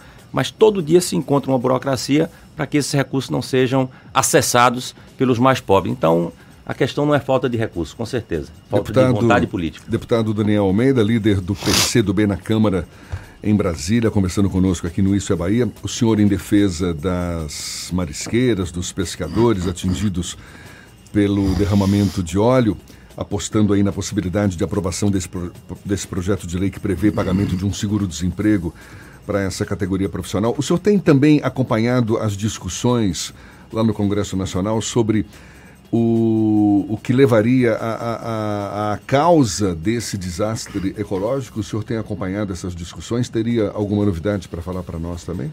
Eu tenho acompanhado, mas infelizmente nós não temos ainda aquilo que é essencial. A origem deste óleo, os responsáveis pelo derramamento, né? É, não se adotou por parte do governo federal que quem cabia é, proteger o litoral brasileiro não se adotou as medidas necessárias para conter é, a chegada desse óleo às praias, nem informação suficiente. Eu faço parte de uma comissão especial que foi instituída na Câmara para fazer este acompanhamento, é liderada pelo João Daniel, que é um deputado de Sergipe. Nós já fizemos várias reuniões, infelizmente, em muitas delas, eh, autoridades do governo federal foram convidados e não compareceram, e aqueles que compareceram não conseguiram apresentar as informações necessárias. O fato concreto é que o governo foi, foi demonstrou-se completamente despreparado. Tinha lá um comitê de gerenciamento é, de desastres ambientais e isso foi é, extinto pelo governo do Bolsonaro.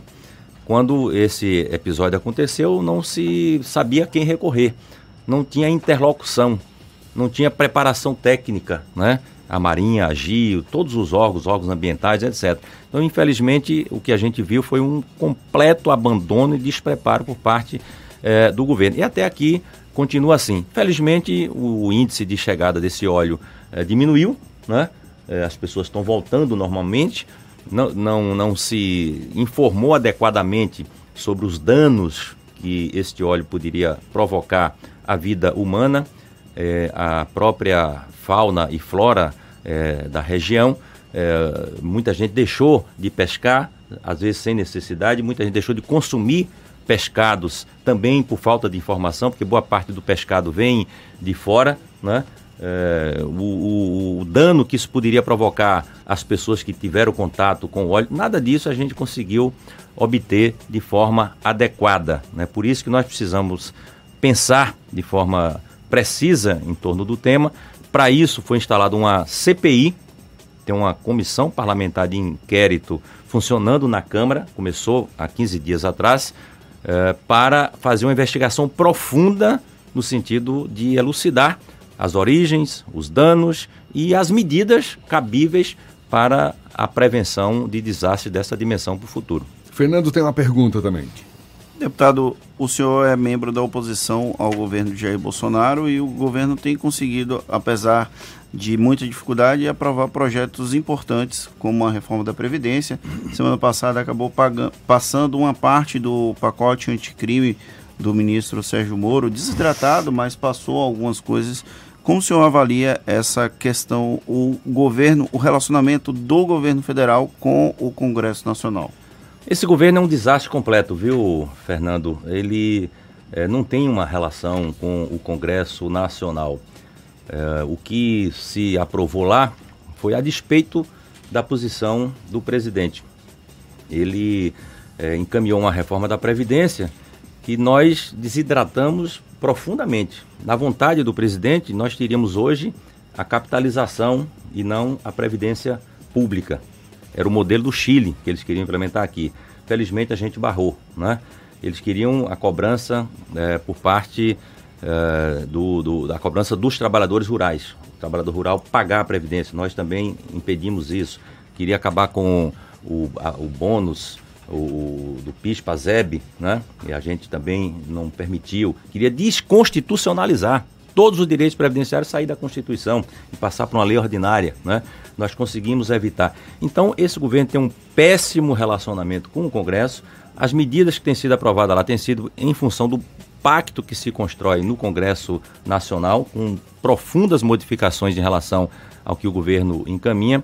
O chamado pacote anticrime que nós aprovamos na semana passada na Câmara dos Deputados, que pode ser aprovado no Congresso, é produzido também, é uma, uma, um conjunto de medidas produzidos no Congresso Nacional a partir de iniciativas do governo federal, do Moro, né? mas muito pouco. Aquilo que ele achava que era o centro do pacote anticrime, que era a excludente de ilicitude, uma espécie de autorização para matar, né?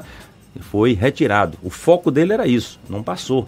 Na verdade, o Moro foi derrotado, o governo foi derrotado é, nesta proposta. É, ali é uma, é uma junção de medidas que estava tramitando no Congresso, de alguma coisa que veio no pacote do Moro, muito pouca coisa, e de uma contribuição trazida pelo ministro Alexandre de Moraes, que coordenou um grupo de trabalho que apresentou algumas iniciativas. Né? Então, é, tudo que se conseguiu avançar esse ano de funcionamento legislativo foi a partir da construção de pactos no próprio poder legislativo.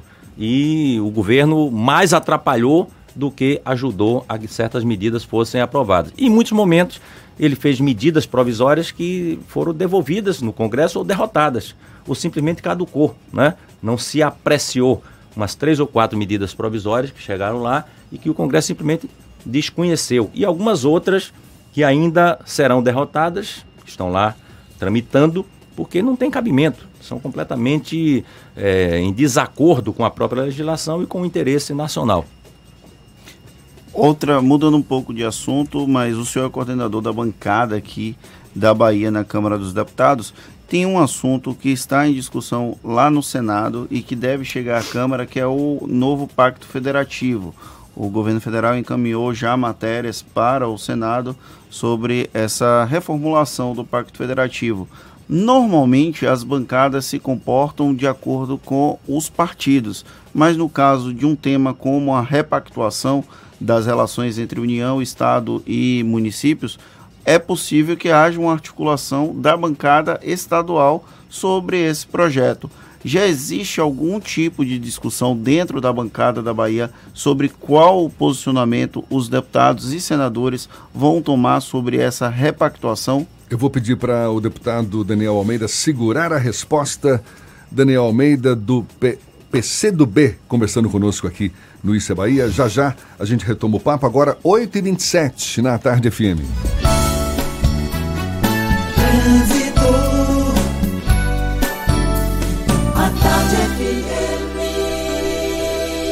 Oferecimento: Monobloco, o pneu mais barato da Bahia. 0800 111 7080. Link dedicado e radiocomunicação é com a Softcomp. Chance única Bahia VIP Veículos, o carro ideal com parcelas ideais para você. A gente fala agora com Cláudia Menezes, lá de cima, com os olhos cá para baixo, de olho nos motoristas. É você, Cláudia. Oi, Jefferson, e com informações para você que está na rótula do abacaxi, quer chegar na Cidade Baixa ou no comércio, vá pela Via Expressa que está fluindo livremente. A Bonocô tem intensidade no trecho inicial desde a saída do acesso norte, tá? O trânsito piorou também na paralela, vinha em direção à rodoviária, tem lentidão no final da avenida por causa dos reflexos de um ônibus quebrado nas imediações do Imbuí. Você que está na paralela, vale um corte no Imbuí para sair na orla da Boca do Rio e siga pelo Ixepe para chegar na região do Iguatemi. Alarme monitorado Verisuri. Monitoramento 24 horas por dia e aviso à polícia em casos confirmados de invasão. Tecnologia exclusiva. Acesse verisuri.com.br. Jefferson contigo.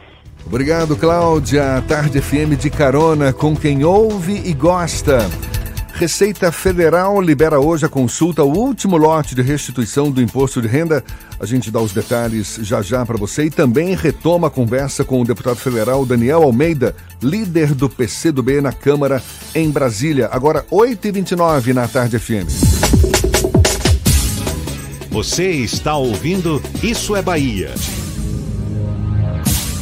Aproveite as super ofertas Caoa. Novo HB20 a partir de R$ 46.490, mais documentação e IPVA 2019 grátis. E ainda, Creta Atitude 2020 1.6 com bônus de 10 mil reais ou tabela FIP no seu usado para a versão Creta Prestige. Visite HMB Caoa Lauro de Freitas, Rua Luiz Antônio Nogueira 75 Centro. Telefone 3032 2350 ou consulte caoa.com.br. No trânsito dê sentido à vida. Nos últimos anos, o governo do estado realizou o maior investimento da história da saúde na Bahia. E olha aí o diagnóstico. A saúde está chegando cada vez mais perto. Foram 15 policlínicas entregues com cobertura para mais de 65% dos baianos. Os sete novos hospitais estão garantindo atendimentos em todas as regiões. Ainda tem os serviços itinerantes, zerando filas de cirurgias eletivas e atendendo milhares de mulheres. Um trabalho tamanho G de governo do estado. G de gente. Governo do estado. Bahia. Aqui é trabalho. Neste Natal, a felicidade acontece no Salvador Shopping. Venha viver uma incrível aventura no Parque dos Esquilos, com decoração temática, carrossel, trenzinho e arborismo com tirolesa. Você ainda encontra muita diversão no Jardim Encantado do Noel, com atrações ao ar livre para toda a família. Tem circuito de aventuras, labirinto, Casa Verde do Noel, um lindo espetáculo de som e luz e muito mais.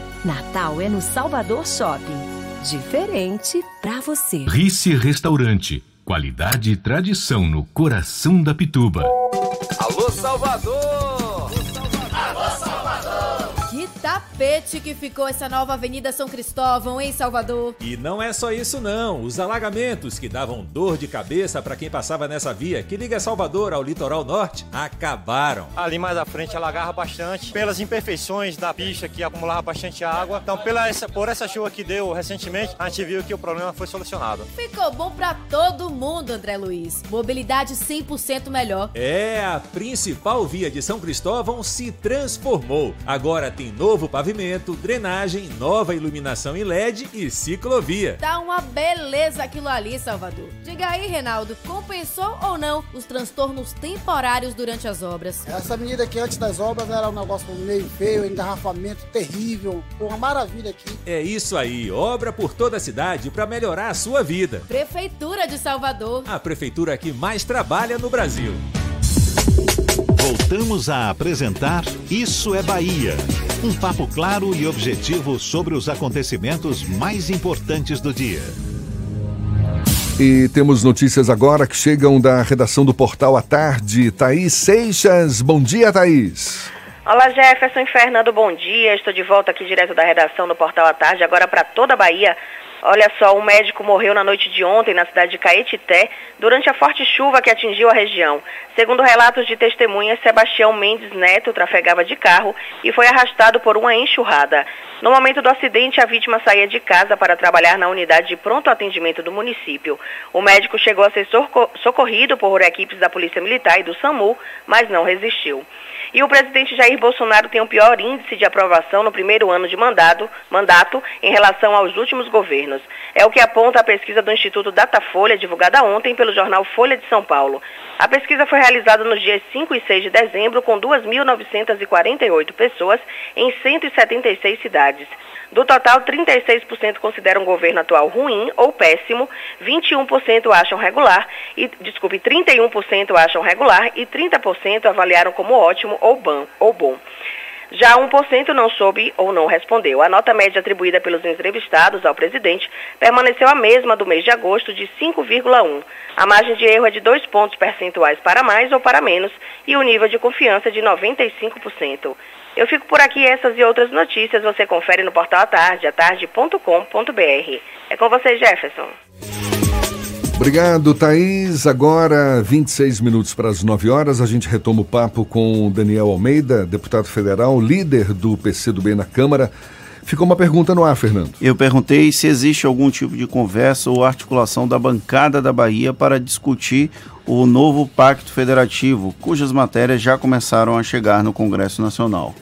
Pois é, Fernando, essa é uma pergunta muito interessante, porque nós temos realmente um grave desequilíbrio federativo. Os municípios passam por muitas dificuldades, a maioria ficam mendigando né, recursos da União. Os estados estão numa situação muito grave, alguns sem cumprir as obrigações mínimas para o seu funcionamento, pagar salários e é, garantir segurança, saúde, ed educação e assim por diante. E esse é um debate permanente. Este ano nós já fizemos algumas medidas que eu considero importantes. Por exemplo, tratamos é, da prorrogação e da definição sobre é, isenções tributárias, a chamada guerra fiscal entre os estados. Foi uma batalha difícil, mas, por exemplo, nós preservamos os recursos que justificam a existência de indústria automotiva aqui na Bahia, em Pernambuco, no Nordeste. Queriam retirar isso, queriam acabar com todos os incentivos fiscais que permitem algum desenvolvimento regional.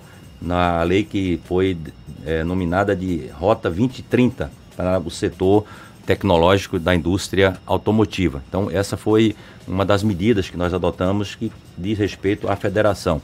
Recentemente, nós aprovamos um projeto de lei que dá acesso a todos os municípios a o ISS, de transações financeiras, de planos de saúde. Você sabe que uma empresa de plano de saúde se instala num determinado município e o ISS vai exclusivamente para o município onde ele está instalado. Você consome uh, aquele serviço de saúde aqui em Salvador, mas Salvador não se beneficia, consome lá em Mairia, até onde eu nasci, e o município não recebe, não recebe nada. Essa é uma medida também que equilibra melhor é, o chamado Pacto Federativo. Nós aprovamos na Câmara e deve ir para o Senado. Eu espero que ainda este ano a gente possa aprovar no Senado e aí sim, onde houver o consumo daquele serviço, seja um cartão de crédito, seja um plano de saúde, seja qualquer atividade é, de serviço, o imposto vai para aquele município. Nós aprovamos a seção onerosa uh, do petróleo, que também, se não fosse feita uma lei, ficaria no estado produtor, no estado do Rio de Janeiro, né? Uh, agora todos os municípios vão participar disso. Agora, tem alguns outros temas de grande relevância, como, por exemplo, a Lei Candi. Os estados e municípios exportadores uh, têm direito a um crédito e o governo federal nunca repassa esse crédito. Esse é um debate fundamental que não aconteceu ainda, tem muita resistência para que isso seja feito. Uh, tem a chamada reforma tributária, equilibrar melhor a distribuição tributária no nosso país, para que a União não fique com tudo, né? E os municípios, os estados com quase nada. Esse eu acho que é o principal foco. E aí é muito difícil você estabelecer um pacto. Há discussão sobre o tema no Congresso Nacional. Tem três propostas de reforma tributária sendo discutidas lá. Uma apresentada, que o pessoal chama que é o projeto Howley, que é o deputado é, que apresentou há uns dois anos atrás, uma outra que eles chamam da proposta Bernardo Api, que foi apresentada pelo líder do PMDB, mas produzida pelo economista Bernardo Api, e uma outra proposta apresentada por cinco partidos da oposição, que propõe uma reforma tributária de caráter progressivo, né? simplificando a estrutura tributária, mas dando mais espaço para os municípios e para os estados. E tem o chamado Pacto Mansueto, né, que é o, o, o secretário é, do Ministério da Economia, que fez uma proposta de é, distribuição, pactuação, distribuição de recursos é, entre estados e municípios, que é um, é um, conjunto de ideias, mas que não foi formalizado enquanto uma proposta concreta para o Congresso Nacional. Está em debate, é, vamos dizer assim, paralelo no Ministério da Economia e com algumas lideranças do Congresso Nacional. Deputado Daniel Almeida, é, o novo marco do saneamento já foi enviado pelo governo ao Congresso Nacional, já foi discutido na Câmara dos Deputados, foi modificado, vai ter que ser apreciado também pelo Senado, depois vai voltar para a Câmara dos Deputados e o, o, o, cerne do projeto é incentivar a entrada de capital privado no setor, no setor de distribuição de água, abastecimento de água e saneamento. Certamente um projeto que vai mudar com toda mudar toda essa estrutura que existe hoje de distribuição de água, de saneamento e tal. Como é que o senhor avalia?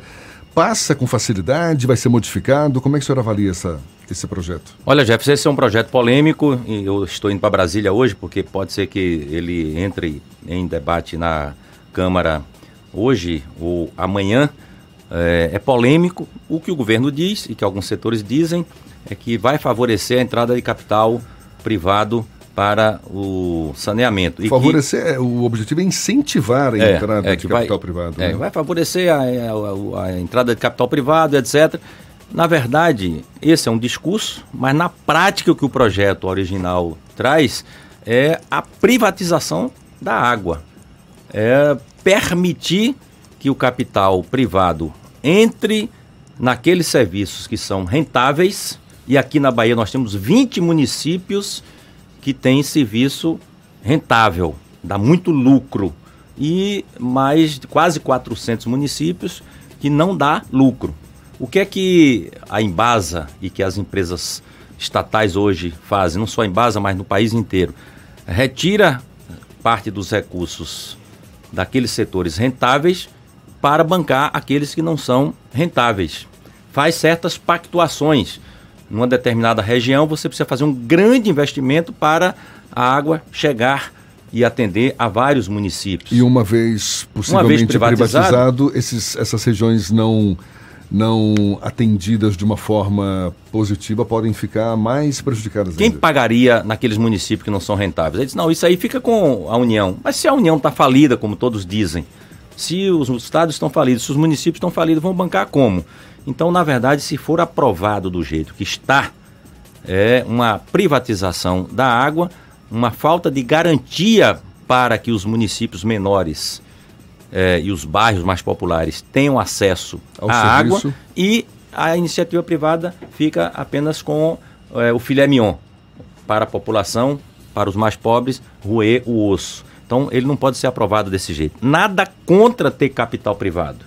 Mas o capital privado naturalmente vem para obter lucro, não é? Para obter resultados, não é? É, fazer PPPs, abrir capital privado, se associar a capital privado para ajudar a ter é, recursos suficientes para alguns investimentos, tudo bem, mas sobre o comando, o controle e a fiscalização da sociedade. E as empresas estatais cumprem esse papel. Ah, mas é insuficiente, não tem recurso suficiente.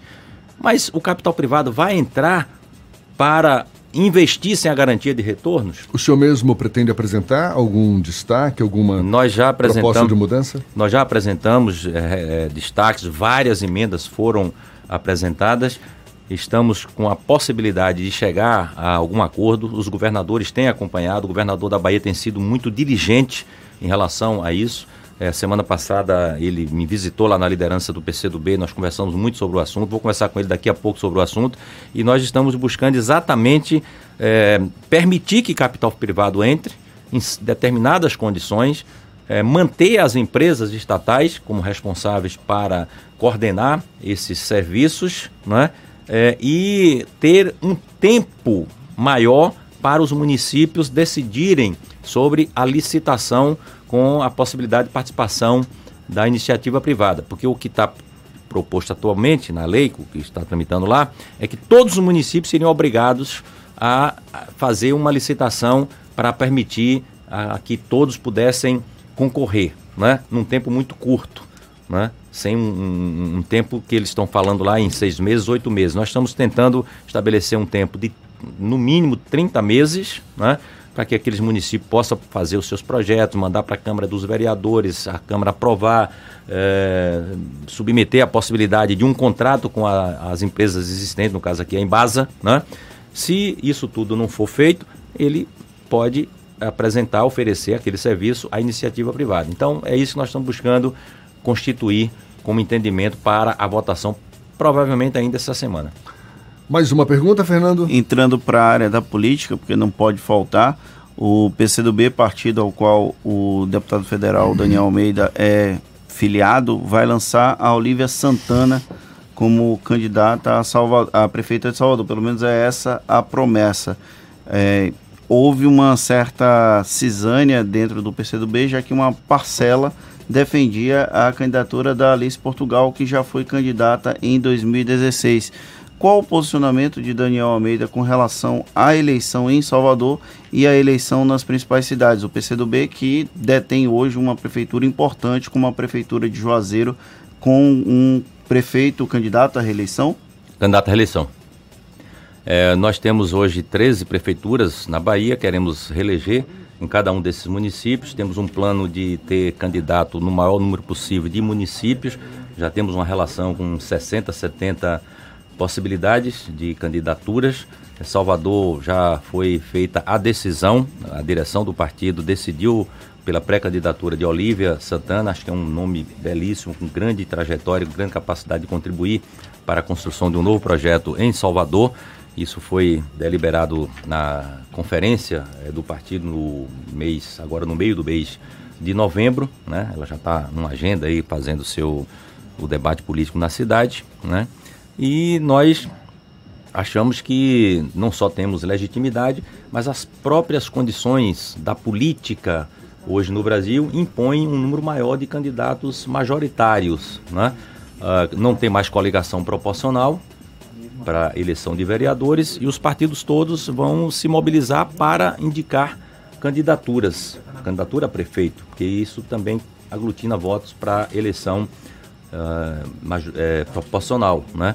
E porque nós já estamos num cenário no Brasil que a eleição de 2022 já está apontando, né? A eleição de 2020 é uma espécie de primeira etapa para a eleição de 2022. Todo debate nacional já é sobre 2022. É assim que se posiciona é, o presidente da República, é assim que se posicionam as forças políticas, né? E nós queremos também nos colocar uh, num cenário que favoreça crescer em 2020 e criar condições para termos também candidatura à presidência da República em 2022. Tá certo. Daniel Almeida conversando conosco aqui no Isso é Bahia, líder do PCdoB na Câmara. Muito obrigado e um bom dia. Obrigado, Jefferson. Obrigado, Fernando. Obrigado a todos os ouvintes. Obrigado pela oportunidade de estar aqui mais nesse debate tão importante com vocês. Tá certo. O prazer foi todo nosso. Agora, 8h46. Gente, a gente dá sequência ao nosso giro pelo interior do estado. Vamos a Itororó, capital da carne de sol. Maurício Santos, da Itapuí FM. Bom dia, Maurício. Bom dia, Jefferson. Bom dia, Fernando. Bom dia a todos do Isso é Bahia. Bom dia para toda a Bahia. Ótima segunda-feira. Vamos com notícias aqui da nossa região e hoje vamos para a cidade aí de Camacan. Olha, latrocínio em Camacan. Participante de crime se entrega à delegacia em Itabuna. Outro envolvido morre em confronto com a polícia. Um crime bárbaro e com muitas pontas soltas, assim a definição do fato ocorrido na noite da última sexta-feira, que resultou na morte da nutricionista Luma Laine, na cidade de Camacan.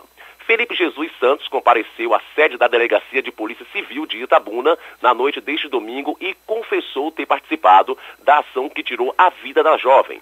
Acompanhado do advogado Gilberto Soares, Felipe afirma que a morte de Luma foi acidental, já que o objetivo do grupo criminoso era roubar o veículo das vítimas.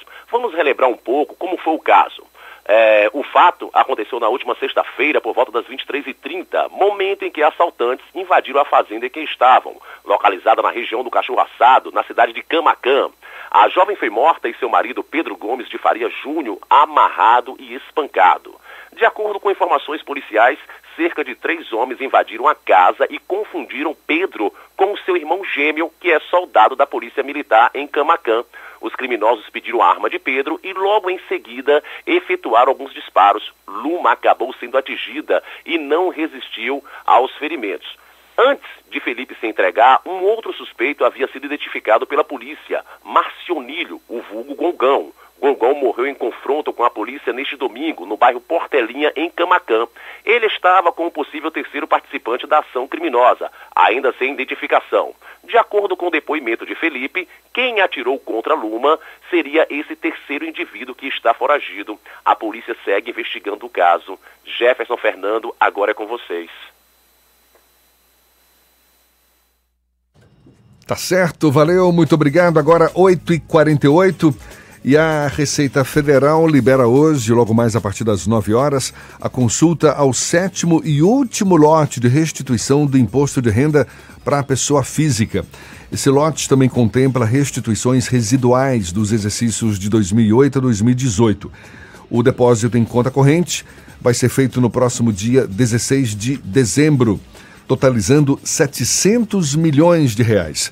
A consulta pode ser feita pela internet no site da Receita, também pelo Receita Fone número 1446 ou por aplicativos para smartphones e tablets. Mudando um pouco de assunto, indo para o futebol, o Itamaraju venceu o município, não, o time de Itamaraju venceu Itapetinga nos pênaltis e conquistou o Intermunicipal. O time de futebol amador do extremo sul do estado venceu pelo, ano, pelo segundo ano consecutivo o campeonato intermunicipal, considerado um dos maiores eventos de futebol amador do país. O título veio sobre a seleção de Itapetinga, que fica no sudoeste baiano, após decisão por pênaltis. O duelo foi ontem em Itapetinga e terminou empatado em 1 a 1. Como o jogo de ida em Itamaraju também ficou em 1 a 1, a decisão foi para os pênaltis. O goleiro Alisson brilhou ao pegar dois pênaltis do time de Itapetinga e os campeões converteram todas as cobranças. Nome de campeão, né? O nome do goleiro, Alisson, melhor do mundo. Talvez a inspiração tenha vindo do goleiro da seleção brasileira. Parabéns para Itamaraju e o Vitória, que já está de olho na temporada 2020, por esse motivo já começa a dispensar jogadores que não fazem parte dos planos para o ano que vem. Neste fim de semana foi a vez do atacante Wesley, de 20 anos, se despedir da Toca do Leão. Ele usou o seu perfil no Instagram para anunciar a saída do time rubro-negro. O jogador está nos planos do Palmeiras para a próxima temporada. Ao longo da Série B, Wesley disputou 28 partidas, sendo 26 como titular e marcou 5 gols. E o Bahia, hein, Jefferson? E o Bahia? Pois Terminou é, o né? Campeonato Brasileiro de 2019 na 11ª posição na tabela de classificação com 49 pontos e um aproveitamento de 43%. No último jogo da Série A, realizado ontem, o tricolor da Bahia se despediu da competição com uma derrota por 2 a 1 para o Fortaleza na Arena Castelão. Oswaldo abriu o placar, Arthur em cobrança de falta empatou e Tinga fechou o marcador.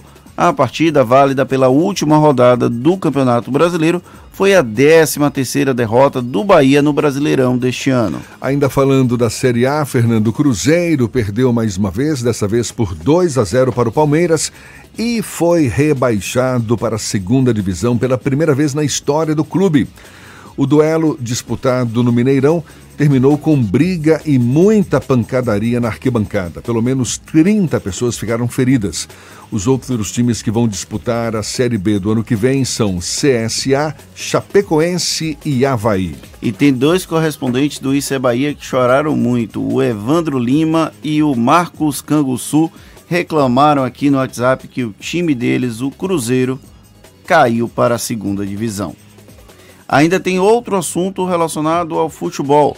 A polícia da região metropolitana de Manchester, na Inglaterra, prendeu ontem um homem suspeito de cometer ofensas racistas contra o, meio brasile... contra o meia brasileiro Fred durante o clássico de Manchester no Etihad. Ah, não sei falar esse nome não. Etihad Stadium. Obrigado, Jefferson. Ele é troglodita, ele, olha só, no sábado que terminou com vitória do United por 2 a 1 a polícia foi chamada para apurar uma denúncia de um torcedor fazendo supostos gestos e sons racistas em relação aos jogadores durante o confronto entre Manchester City e Manchester United.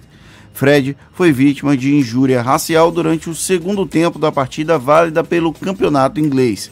Quando o United vencia o jogo por 2 a 0, torcedores do Manchester City atiraram vários objetos no gramado e imitaram sons de macacos. Você quis falar poliglota e falou troglodita? É uma piada interna do Bahia Notícias. Ao invés de falar Rapaz. poliglota, a gente chama as pessoas de trogloditas. É, são bem parecidos, né?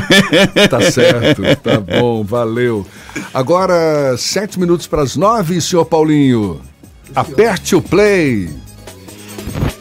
Bom dia, Jefferson. Bom dia, Fernando. Bom dia a toda a equipe do programa Isso é Bahia. A gente destaca que ontem, dia 8 de dezembro, foi o aniversário da Rádio Cultura de Paulo Afonso, 41 anos de pioneirismo, de liderança em audiência. Foi o primeiro ano que a Rádio Cultura festejou o seu aniversário sem a presença do seu pioneiro, Antônio José Diniz, que faleceu em julho mas a família Diniz continua mantendo esta emissora líder em audiência com toda a sua potencialidade. Recebemos ontem a presença de muitos ouvintes, também a participação através das redes sociais. A Rádio Cultura ontem festejou 41 anos e a gente fica muito grato por tudo isso que o ouvinte consegue nos proporcionar e a gente faz questão de destacar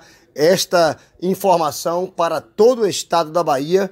Muito obrigado. Nós somos uma parceria com esse programa que traz notícias de todo o estado, com várias emissoras pontuadas em todas as regiões da nossa querida Bahia. Portanto, Rádio Cultura de Paulo Afonso, 41 anos.